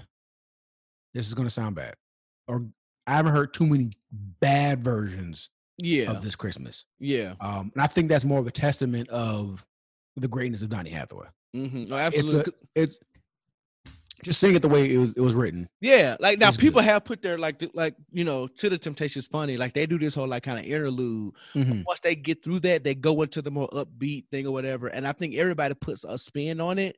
Um, Right. some versions are better than others, but you're right. I don't know that I've heard like a bad Mm-mm. version of it. Right. Uh, that's a that's that's a solid five, an interesting five, but that's a your top five favorites. Top five favorite. And again, this is a come from a person who does not really care too much for Christmas music. Okay, Um, but I will say, I listened to CeeLo Brown's whole album from start to finish. I listened to Leslie Odom's whole album from start to finish. Donny Hathaway's on the playlist. Norman Hutchins. There's another song. What's the other one? He has come. He has come. He has come. That's that's the honorable. let mention. heaven and earth rejoice. The Lord has come. Yeah, that's honorable mention. Um, the yeah, so- baby Jesus was a precious sight to see. churchy. It's good Don't get me started. It's good. and came to save a sinful world like you and me. Yeah. It's good. It's a good number. Uh, so those who we- listening, Y'all, we miss church. we missed church. We've been, I ain't been to church in a long time, and we ain't gonna have no watch night. well, we're gonna have to zoom it. Listen, the year that we had, we needed a watch night we need something. But that's solid though, bro. That's a solid five. Yep. All right. What about you? Um, in, in the spirit of Bryan Hare, I'm, I'm, I'm gonna count down. Mm-hmm. So, the little drummer boy by the Temptations. Okay. Rumpa It's- pum. It's the rumpa pum. It, ain't- it ain't biblical. It didn't actually happen. But whoever created that story is, is a good one. Um, I mean, it's, it's it's yeah, that's a good one. Celebration by the Clark sisters This is an original number written by El Bertina. Uh, Albertina. yes, Elbernita. I'm sorry, El, Elbernita. Bernita, Twinkie Clark. Um, it's it's a good song though. It, it's on their on their Christmas album, Christmas Time, by Luther Vandross. Every Mm. year at Christmas time, I hear the people laughing. That is Mm. my song. Luther, Luther got it. Then he does his thing. He goes, smiling, being happy again. Woo! He has it. That was He has Luther.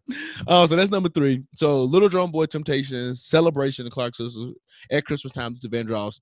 All right, so here's my churchy one. Okay. Special gift by Walter Hawkins. okay. Walter Hawkins. It all may right. not be an official Christmas song, Mhm. but wait a minute, I got I gotta I gotta hit because it's it's and it's so regal. it's so regal. Y'all just don't understand. It just oh, it says heaven sent us up. This is an intro. That, you just feel the glory of the Lord. Heaven. oh, that's a good number. I knew you would know once you heard it.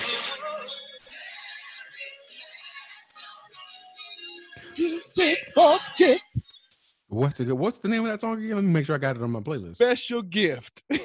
Mm, that's a good one. That's a good. That's my number two, and then my number one all-time favorite Christmas song.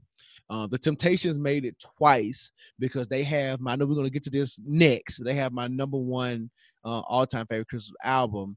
Uh, but "Give Love" at Christmas with Give um yeah. Christmas Day. with my boy Eddie Kendricks on lead with you know with the high soprano, Mm. uh, high tenor, tenor one. It's just it's a you know my favorite part would be like Tom, Vicky, Harry, and Susie too need love every day as much as you give love. That's my that's my joint. That is my joint. So I'm a, I'm a I'm gonna go I'm gonna go ahead and segue us into top five albums since I'm there. So number one, Give Love at Christmas by the Temptation. I can listen to that start. It's only eight songs, but start to finish, I love every single song. Um, Otis still ain't got no lead on nothing. Anybody coming to see us? Ain't nobody come to see Otis, but Blue even got a lead called Christmas Every Day. He says, Mm. I wrote a note to Santa and I needed it because it would be Christmas every day. And I would have the Christmas spirit all through the year. It would be Christmas every day. That would be Bryan's nightmare. Christmas every day. Uh, so give love give love at Christmas the Temptations. Um, it's just simply called Christmas by Kirk Franklin and the Family. Oh, Solid album. Jesus is the reason. Oh, the season, yeah. Yes, oh yes, he is. Oh, yes, it is, yeah. Yeah, he that's- didn't do um, now behold the lamb. Ooh, so I, I that's that is a secret. Um, cover your ears, Marcus. I hate that song. Really? I it is so. Mhm. I just I, every time I hear it, I'm like no. But overall, the album is number two. Okay. For me, um, Family Christmas by the Clark Sisters. Y'all know I love Mattie's Girls. Um, they have that original piece, um, Celebration. I think they got one other on there, but they do a really great version of some really great Christmas classics. My girl Jacky Clark, Chisholm Lee, Silent Night. on that one, I know Bryan is just exciting and waiting to hear that rendition. Um, number four is um the Christmas album by Jackson Five. Classic. You got Santa Claus coming to town. He has the best version of Santa Claus is coming to town. Um, up on the house, up on the house housetop, reindeer falls. Come on, little Santa Claus. Like that's a great one. And Mhm. then um, a new one, relatively new, is Okay. Christmas with PJ Morton by PJ Morton. Um, that is a good one. just just just solid those that's my top five that's my other other i have some other songs but like the their bodies of work of albums weren't as great like the O'Jays carol of the bells and merry christmas baby is great but their christmas album is eh. Mhm. um like Boyz II Men contrary to proper leaf let it snow is an amazing song their christmas album Not is not that great. Whitney Houston is honorable mention. One Wish, she has a really good Christmas album. John Legend has a new one that's out. That's a really decent Christmas album. Mhm. Um, Donald Lawrence from the gospel side has a really decent Christmas album. He just talks too darn much throughout it. Um, but yo, tho- those are my top five. So, Give Love at Christmas by Temptations, um, Christmas by Kirk Franklin and the Family, Family Christmas by the Clark Sisters, um, Christmas with the Jackson Five, and Christmas with PJ Morton. Um, and I would actually some of those would would be the same. Jackson Five Christmas, that's a good one. Uh, one that's underrated that doesn't give enough attention is Fantasia's Christmas album. Oh yeah, she got some good ones. Yeah, she got some. She good stuff on has she does uh like some um just the normal ones like her Donny Hathaway this Christmas is real churchy. She Mhm. does like a shake a hand, shake a hand. I'm like, oh, all right. shake Give that it to us. hand, shake, Shake that, that- hand, Tasia. Um, so Tasia has a good one again. I already said Leslie Odom. I already said CeeLo. Um, one that actually is new. It's not really. I'm not gonna say my top five, but I'm gonna put it in the top five because Tank has a Christmas album and it's sexy. Oh, okay. Um, and it's just really just him singing Christmas songs in a sexy way. Mm, So if you're trying to get pregnant uh, during this Christmas, listen to Tank's Christmas album. disinterested. Okay. Um so let's get up because we we we can talk. I I know I can talk about Christmas all day. So let's wrap this. Let's wrap up this living room conversation uh, Mhm. with one gotta go. All right. Ready? So Okay. songs now. All I want for Christmas is you. Mm-hmm. Silent Night. Okay. Merry Christmas, baby. Okay. Or Rudolph the Red-Nosed Reindeer. Now, this gets rid. This gets rid of every version. Okay. That's I so, got that. so not just Mariah Carey that you hear in the stores every day. Like Oh, it yeah. gets rid of every version. This All right, so so one, g- one gotta go. All I want for Christmas is you, Silent Night, Mm-hmm. Merry Christmas, baby, and Rudolph the Red-Nosed Reindeer. okay. This is easy. All right, we gotta go. Um, so let me off off rip. I'm gonna say um, Silent Night and All One for Christmas is You is staying. Okay, so those two. Silent. Night, Silent Night has a bunch of different good versions of that. Um, Let's try this. In my, in my mind, mi- I know, I know what that is now. I want you to be free. Silent Mhm. Night, Holy Night. Yeah, it don't start off until you do the in my mind paragraph though. I got it now. I got it now. It's on. It's on my playlist. It's on my playlist. To all of my friends, doom, doom, doom, doom. Won't you listen to me? Yes. them boys, them boys was croning. singing, singing, Singing. All right, so you you, Um, you keeping Silent Night and I Want Christmas You. All right, cool. Yes. Um, and I'm going to keep Merry Christmas. I like Merry Christmas, Merry Christmas, baby. Sure look good tonight. That's the one. That's the song. Joe did treat you right. Trying to treat Um, you right. Otis Redding, right? I feel like. Uh, Otis Red has a version. CeeLo has one with Rod. Uh, Rod Stewart. Okay. So, so I'm keeping that. And Rudolph the Red-Nosed Reindeer. I can, can get rid of that. really? I- I Who has a good version? That's true. I didn't think because I was actually so here was my thing. So of course, Silent Night and Merry uh Have Stuff Merry Little Christmas, um, All I Want for Christmas rather, are you know two classics that had to stay. I was actually thinking about keeping Rudolph the Red-Nosed Reindeer, but you made me rethink that by saying who because even the Temptations. Okay, so the Temptations have two Christmas albums: Mm-hmm. Give Love at Christmas, which is my all-time favorite, and then the Christmas Card. Okay.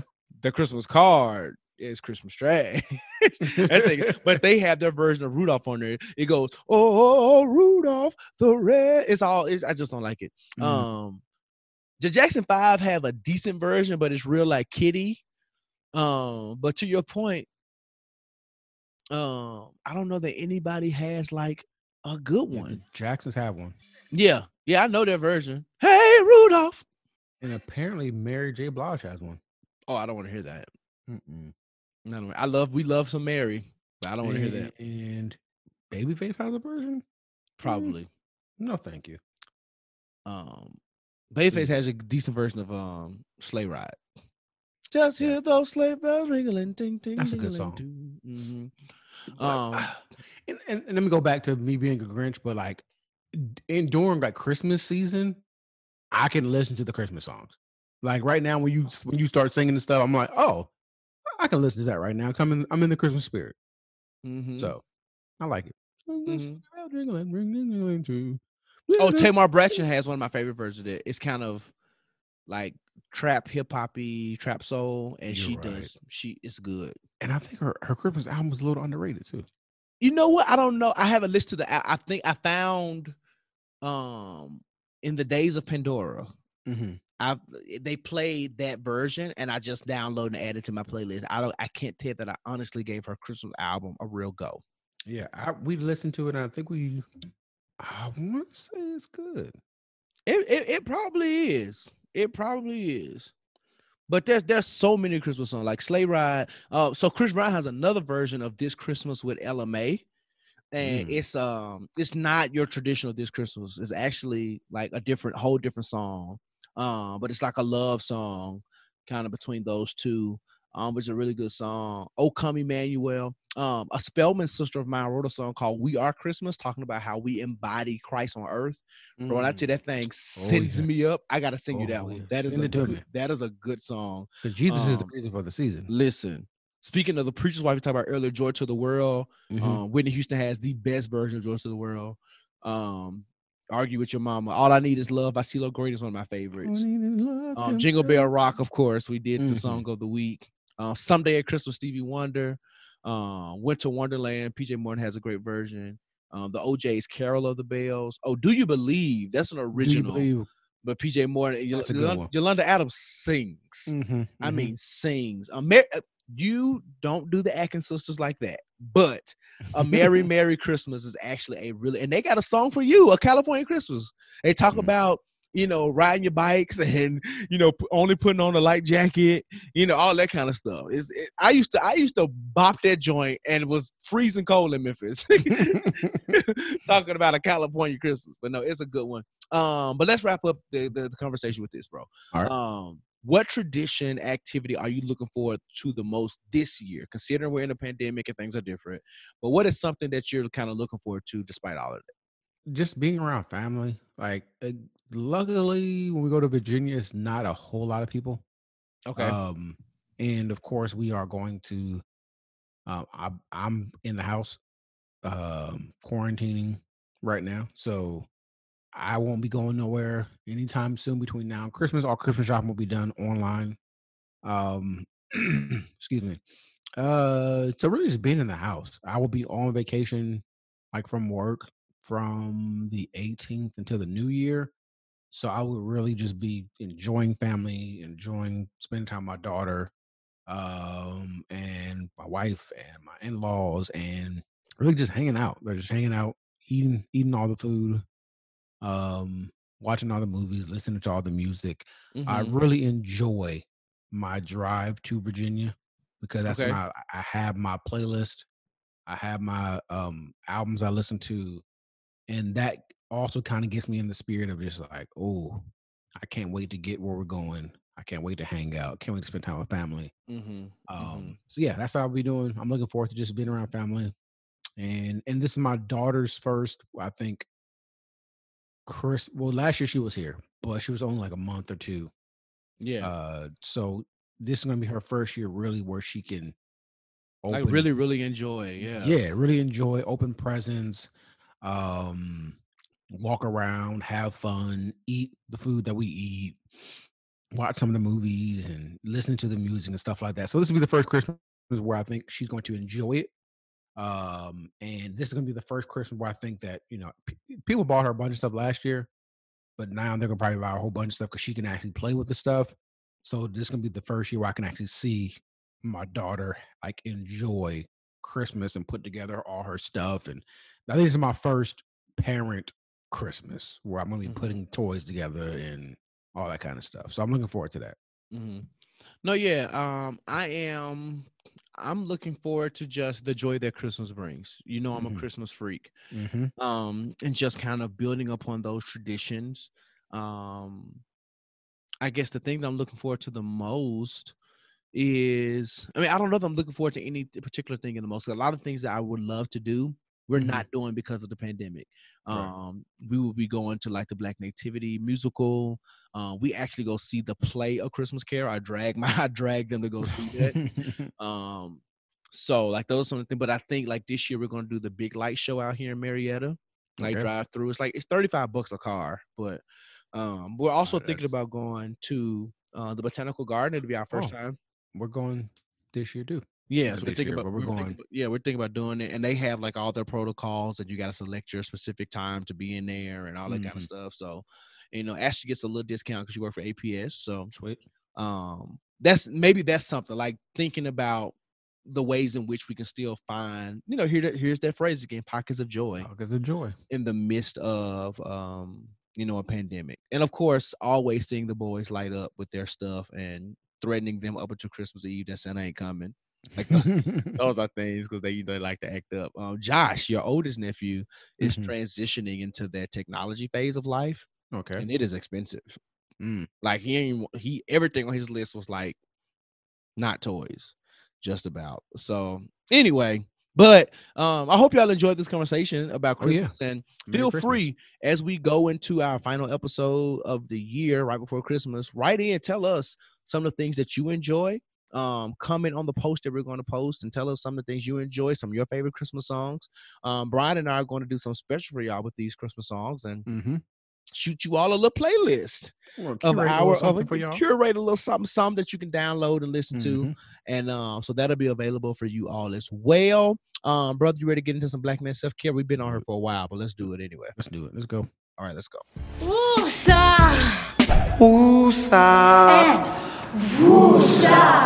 All right, here we are at I Am My Brother's Keeper, Black Man Self Care, where we talk about things that we do to take care of ourselves and kind of let y'all know what we do so we can make sure y'all can do some, something similar because it's important.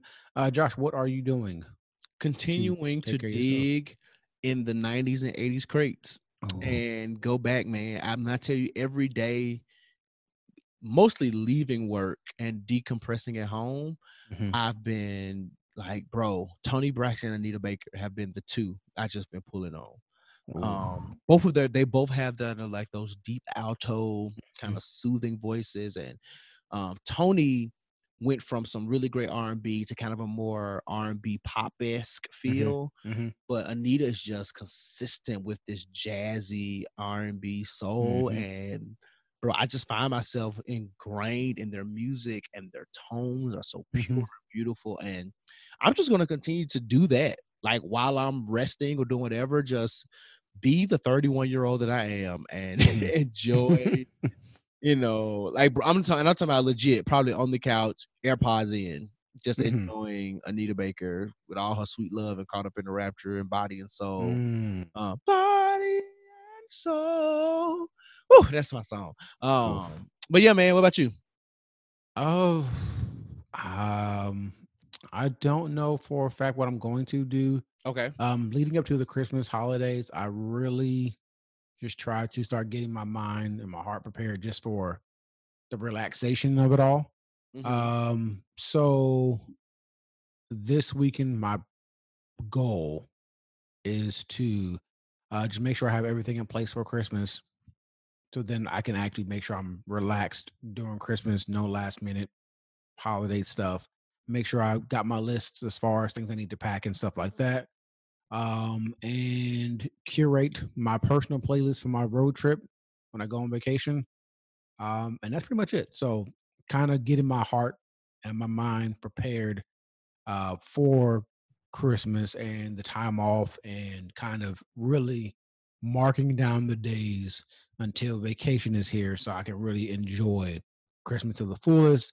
Get all my work done, so then I can I have to have my laptop and all that kind of good stuff, uh, or bad stuff, depending on how you feel about it during the Christmas vacation. So that's what I'm doing. I'm preparing myself for the future. Ah, we gotta look ahead.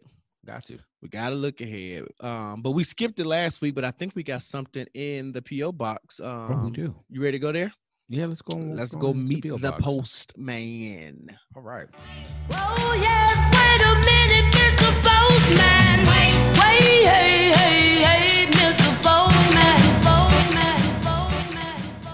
right, we are here at the PO box. I went down there, opened it up, and I, we got something. All right. We got something. We got something. We got something. So we have a woman. All righty. So we need a name. Um Regine Hunter.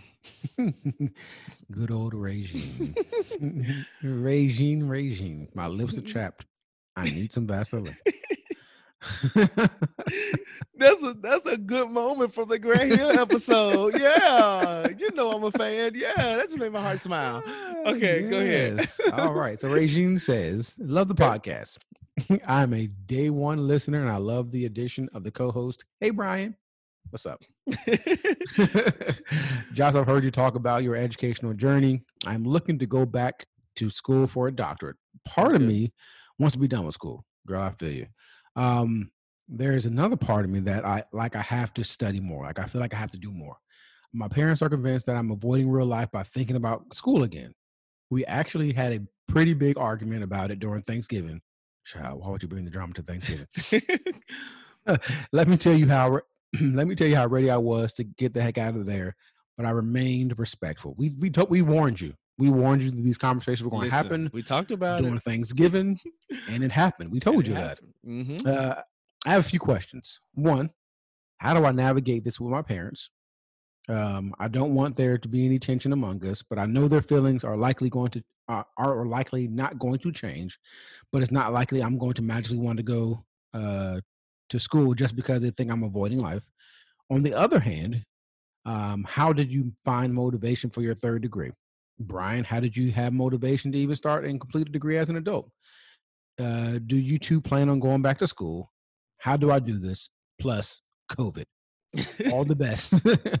Plus COVID. All the best. Regine Hunter. Hmm. Mm, You want me to go first? Oh yeah, you can go first since you're the one with all the degrees. Uh, child, and and all those student loan debt. Um, But Joe Biden might get rid of it. Woo, do it for me, God. Do it, God. Do it for me, God. If you've never done anything before, Yeah, wipe it clean. Y'all be messing up. Y'all be blowing up every every building in the world. Don't never go touch Sallie Mae and Nabby and them. Um. Anyway, um. So first of all, it's just some conversations you have to choose not to have with your parents. I think that as you grow in adulthood, you will learn that the way you navigate peaceful relationships is sometimes to avoid conversations with them. Um, like my mom knows I have tattoos, but that it's just not a conversation we're going to have. Right. I, I, cause I don't want to go down the rabbit hole of what she thinks and how she feels. And while I love and respect her, this is my body. Um, I don't have the same type of convictions and stuff that she has, so I Mhm. choose to do, you know, my expression of my my body and my art and who I am through that, uh, whether she likes it or not. Um, and that's and that's just a very simple example, but if you knew that's how your parents felt about a second degree or a third degree, whatever, or I'm assuming it's a third degree because you're talking about a doctor and things like that. Um, then you know, after you kind of express why or the ways in which this degree will help your career or whatever, then do that. And then in your heart of hearts, you know that you're not going to school to avoid life. You know you're going to school to do these other types of things. right? So let me. So first of all, dear, you had quite a few questions. So let me. Yep. let me go back and, and make sure. I do. How do I navigate through my parents? I, I just told you that. Mhm. Um, um, blah blah blah blah. How did I find motivation for my third degree? Wow. So, um, at some point in my life, I was gonna have three degrees, but now that I have a third degree, I'm gonna get a fourth. The reason why that's important is because I got a third degree because I my my career path changed. Mhm. So when I graduated Morehouse, of course, I had my bachelor's. I decided to get a master's to advance my career in the field that I was in, and I'm still in, which is housing and public administration. So I got that. Um, the program that I was in, however, was a great program. It was just really leadership focused and not policy focused. Mm. So originally, I was going to go to law school. And I was going, hey, I, I can get some of that policy stuff in law school, but things changed. Just long story for another day. Ended up not going to law school. Ended up getting a third degree. So that's kind of how that works. So for me, it was the it was the pursuit of because if I would have got my JD, I probably would not be getting a doctorate or trying to Mm. think about a doctorate. I don't know. I, I'm addicted to school in a weird way like that, so I probably still would have. But anyway, that's how the motivation for me was the the pivot of my Mhm. career and my long term goals. Mhm. So it was something that I felt like I needed. It has helped me. It has helped me advance my career. It's put me in a position to where I'm making you know pretty decent money and things like that. Um, degrees don't guarantee income, but they do position you to be able to leverage it. Right. Um, so needless to say, that's that's why. And the same thing with my doctorate. I want to get a doctorate. I currently have no motivation to apply and do things like that. Mhm. Um, however, I know that I how I want to round out my educational career and what I want to study, and the doctorate is going to help me do that. It's just a matter of when. So for you, you have to think about how soon do you want to do this. I don't know. You didn't say if you're married or anything like that. So do you want to Mhm. do this prior to marriage? Because going to going to school, and Bryan Mm. can probably talk to it Mm. know, as well, especially with him having, you know, getting a, a bachelor's, right? Um, going to school and being married, having a family and working is a thing. So if you're single and kind of you said your parents took your void in life, which means you're probably doing like part-time stuff because you were a full-time student, you know, this may be the opportune time in life to do it. So Right. just think about your long-term goals and what this short-term goal of school is going to be. Then it also depends on what kind of doctorate you're going after, because some doctorates can be done in this as soon as three years. Um, PhDs sometimes have people up to six. So you Mm. just have to really determine what kind of doctorate you're going for and what kind of time you're willing to invest. I think that'll help you. Um, the second question, the last question is for Bryan, and then I think I told you yes, I do plan on going to school for a doctorate. Don't know what, don't know. I don't say don't know. I do know what for. Don't know when exactly, uh, but I just need to sit down and kind of plan my life out in a way that gives, because God is gonna do what He want to do with my life anyway. Yep. So All kind of plan it in a way where I can kind of insert that into my future, and that's that. Bryan, what you got for Rachel? Yeah, um, you did a great job of answering all the earlier questions as far as how to navigate with my parents and stuff like that. So I'm going to skip over that and just go straight to the one that I was asked um, about um, how to get the motivation to start and complete a degree as an adult. So yes, um, those that may not know, I was a non-traditional student. I was in my mid to late 20s when I actually started my process, um, and had a whole wife, everything, no kids yet. Mhm. Um, but I just knew like I just needed to do it. Um, I knew that at one point I'm gonna, I was going to, I wanted to have kids, so I didn't want to be a situation where I'm like trying to encourage them to go to school or get a degree, and then here I am don't have a degree at all, or then I have a wife who currently already had three degrees, and right now she's in a doctoral program, and then I just only have a high school di- diploma. Mhm. And then when my daughter's trying to fill out forms, and it's like, what does mommy do? What does daddy do? And then mine is just high school. No shade to anybody that just you know didn't go to um, college, but that's my motivation um, was really to just have a degree. So if I have kids one day, I can let them know that school is important and it's something that you should do. You should have. Um, but I do I do know at one point, at some point, I do plan on going to get a master's degree, hopefully a PhD. Because I really want to teach. That's kind of like my riding off into the sunset. I kind of want to teach um, higher education at some point, which has been my goal for a while. But who knows if that ever happens? Because this podcast may blow up, and you know I might not want to do anything with my life other than just you know get back to the people who who need it. Um, yes, that's pretty much my thought process on Yeah. that. Um, but I do want to encourage you. You can do it. Uh, like Josh said, as far as map out, it, like like right now, my wife is in her doctoral program. She's married. We got a one year old, and is not easy for her at the moment. It's not hard, but it's not, it's it's not easy for her to be able to step away and take time away from her life. Um, so you know, if if if if this is the like Josh said earlier, if this is the opportune time, like consider that and just go for it. Just do it. Um, you know, you only live once. Go do it. If that's what you want to do, do it.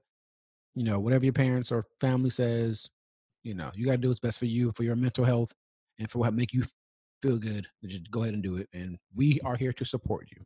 Yep, we're here to support you. As my big sister in my head would say, um, Takia from Getting Grown podcast, type fast, make those pages clap, do what you got to do um, to get what you need to get done. And like like Bryan said, we support you. Um, but yeah, thank you for writing. in. I hope you. I hope that we helped. I hope that you have an amazing holiday. Don't stress yourself out over the holiday trying to figure this Mm-mm. out. Take like get you a mini plan together and take this into the new year and just because if you're thinking about going to school soon, you likely miss those deadlines anyway to Mhm. apply. So Mhm. just take next year to kind of plan and think that thing out. Um, and then that's it. Um, let's wrap up the show, bro. Let's go into a greater conversation and give these people some of their time back. Let's do it. Let's go. Bruh, let me talk. Let me talk. All righty. So another week, which means another conversation and another one that is greater.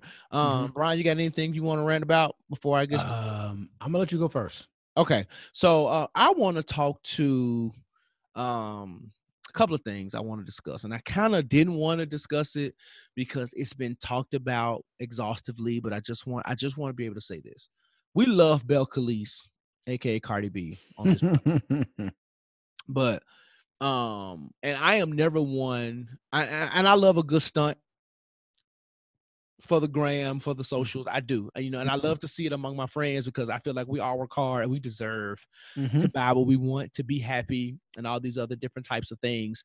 But I think it becomes borderline insensitive, right? Mhm. Not even borderline when you're somebody of Cardi B status and you tweet to your public and say, "Should I buy this eighty-eight thousand dollar purse?" Mhm. Like, I know people to this day speaking of just a conversation we just had in the PO box, who are degreed and everything, who don't make nowhere near eighty thousand dollars in a year, Mm-mm. and you have the opportunity, right, the privilege to spend that on a purse, which means it's chump change to you. That's like me buying my wife an eighty-eight dollar purse. Mhm. Um, you know what I'm saying? So while I get that you're rich and you can do whatever you want to do, um, I think you handled that wrong. Um, I'm not going to fault you for doing it because that's your business. But I do think, considering that we're in a pandemic, people have lost their jobs, um, all these different types of things. It's your money. Yes, you can spend it how you want to. You can stunt. You can be rich. But I just think a lot of your listening public is not in the position where they can do anything remotely close to that. And that only reminds them of what they don't have. It only reminds them uh, of the times that we're in. Now, I'm not saying that you have to live your life based on not uh, offending people or based on trying Mhm. to mitigate the experiences of others, but I do think you have a position in the world and a status that's a, that should cause you to be a little bit more uh, empathetic to other people and what that seems like to your public. Um, so not a huge rant. I just kind of wanted to put that out there. Uh, and for anyone who disagrees with me, that's fine. Disagree with your mama too. I don't care. Um, I feel, I feel how I feel, and again, I feel like she can spend her money the way she wants to. I just, well, why do we have to know about it? I don't care. First Right. of all, I don't care about you buying an eighty-eight thousand dollar purse. I think it's a little bit ridiculous um, for a purse. But at the same time, again, you got the money, it's your business, you do it. I just feel like when people called her to the carpet, some of the things that she said did not show the level of empathy that she was she claimed she was trying to give. And if you're gonna stunt, then just stand ten toes down and stunt. But if you're gonna try to walk it back and talk about we don't you don't know what I've done to give back, blah blah. What you defending it for? If you're gonna Right. stunt, just stunt. If you're gonna stunt on us, just stunt on us, and if whoever feel bad, feel bad. But the fact that you felt like you needed to walk it back almost seems as if you understood that there was some truth in what people were saying. Um, and yeah, that's all I got. Bryan. Oh yeah. Um. Yeah, and my rant is not bad either. And I will uh, add on to that what you said as far as Cardi B. Um. Yeah. Either stunt and just stunt and let the world not care about it and you you, you do you. Um. Keeping up with music. Um. The this is twofold. Uh, one, the uh, Grammy Academy. Um, I'm gonna talk about you first. Uh, for those that do not know, my grandfather was actually a member of the Grammy Academy, so he actually voted every year when he was alive. Oh, come Um, yeah. So, um, so I'm gonna kind of give you some context on how this stuff is. So, my grandfather was old dude. well, when he used to vote, uh, he was a singer song. I won't call him a singer. He was a songwriter, a producer, engineer. He worked for Motown, and he was a part of the Academy. So, when the time came to vote, he usually would get his voter booklet, and in the voter booklet, they would have pretty much all the different categories, all the artists, and then he would go in the book, write, you know, or mark off the people who he cast his vote, mm-hmm. and then send it back to the academy. So, mind you, when my grandfather was voting, he's since passed away. He was probably in his like 60s, maybe 70s. Um, so oftentimes when it came to certain categories like hip hop and you know R&B and stuff like that, in a lot of the categories he had no clue who they were. So there were times when I actually voted on his behalf. Mm-hmm. Um, so that's just give you a context. So the Grammy nominations came out. There were a bunch of snubs. So I think the Grammys need to do something completely different when it comes to certain categories to ensure that they are connected to the culture. Um, oftentimes they have people who are complaining about the categories as well. Um, I I understand that you are do great things, you do great work, make great music, um, but every year y'all are upset because y'all feel like y'all were snubbed for being nominated for a Grammy. And I can't, you know, as a person who's not an artist, I don't create something, but you know, this happens every single year. Like literally every single year.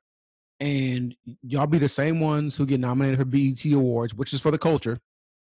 I get nominated for BET Hip Hop Awards, which is for the culture, which is of the culture Yep. um, and y'all don't show up to the award shows. Like y'all don't show up to the people who are connected to the culture. Y'all don't show up for none of that stuff. But then when the uh, people that are not connected to the culture snub you, you get an attitude. Um, so I think uh, it, it's twofold. One, the, the Grammy, we need to do something different as far as making sure that the people that vote for the categories are people that are connected to that category or to that culture. And the other side of that, like as far as artists, like let's do something or create something, an environment to where it's artist centered, to where y'all get the awards that are due y'all, and you stand up for your own Mhm. culture. You know what I'm saying? Like, Yeah, no, I hear you. Like y'all y'all be so upset about this Grammy. And I and I get it. It's it's considered, you know, one of the biggest musical thing out there as far as awards. Um but like put some respect. I know the BET awards isn't as important to y'all, but that's literally black folks saying who they love. But then when the white folks Mhm. don't acknowledge you, you got an attitude. Um, so that's kind of like my. It's, it wasn't a major rant, but I would say like, like, show up for your the people that support you, give love to people that support you. Um, those that feel like you got snubbed and stuff like that, like your numbers speak for themselves, your music speaks for themselves, your fans speak for themselves. Don't quit, don't give up, don't throw in the towel. Like we like your music. Who cares what these older people who really don't know what's going on um, uh, are voting on? Um, because Mhm. you are awesome. We appreciate you. We celebrate you. Um, for us, by us, black people, we appreciate everything you do and what you do for the culture. And the culture is going to continue to buy your music. We're going to continue to support you. Uh, so that's kind of my rant, but also my encouragement. Yeah, I, I agree, man. Um, and with that being said, that Mm-hmm. wraps up another episode of the Jigsaw Podcast. Um, we love y'all. We appreciate y'all. we do. Um, it has been a wonderful ride. We are almost at the end of the year and so grateful to have made it this far with y'all. So keep riding with us till the wheels fall off. Mm-hmm. Oh yeah. Um, remember, we are giving away the prize pack, the ultra Oh, yeah. black prize pack. Ultra it's gonna be something that you want. I'm telling you, you Right. Oh, gonna want it. So make yeah. sure that you participate. Go to our IG page um and see how you can participate. And Bryan, tell them how they can find us and all that good stuff. Oh yeah. Oh, announcement. Okay. We have a website. We got a website we got a website. Right here on Cicely Tyson's internet. You can go We to a website. www dot www.thejigsawpodcast.com. and click on contact us and sign up for our um for our um subscription list. You'll Yeah, get please all of the updates 1st Mhm, Um, we're gonna send out something monthly. You'll get all the updates first. mhm. Uh, if we if, once we drop merch one day, you'll be the first one to get it. We'll send out Mhm. official offer codes and discounts and all that kind of stuff. So become an official puzzle piece. Is that what we want to call our fans? I don't know. S- I, I kind of like that though. I like that too. because Yeah. without you, you got to be a piece of the puzzle. you got to be a piece of the thing puzzle to make this to make this pu- crazy puzzle piece called life work. Hmm. Um. So yeah, but anyway, whatever you are, we're gonna do that once all that all of our future announcements. We're gonna announce them there 1st Mhm. Um. So it's kind of like our special Patreon until we get a Patreon, right? So Right. it's absolutely free. So sign up. We don't want all your information, just your name and email address, so that we can contact you and keep you up to date. Um. But yeah, go to the website, check us out, give us some traffic. yeah, and like I said, subscribe because we got some stuff that's about to drop. Oh, we got some stuff. we got some stuff that's about to drop. So please keep up to date because y'all don't want to miss out on the stuff that we got in the bag. Um, so yeah, other than our website, www.thejigsawpodcast.com. Check us out on Instagram uh at the Jigsaw Podcast. Um, check us out on Facebook, the Jigsaw Podcast. Email us, ask the jigsaw uh, at gmail.com. But you can also go on the website and then click the button that says contact us. So you can do that as well. So you can skip that. Go to the website. Um, you can reach uh, me at I am Bryan Hare uh, at on, on Instagram. You can reach Joshua at I am I Josh am- Rogers. Josh Rogers. Um, and that's how you can reach us. You know, we love you. We appreciate you. Um, got anything else to say, Josh? Nope, that's it, man. All right. Well, before we head out, let the people know what they need to do. Um, don't you let this life stress you out. Mm-mm. Just do what you can while you can, the very best ways that you can. But in the midst Mhm. of it all, Mm. don't you dare get caught with your work undone. We love y'all. Until next love week. you. See you. Yep.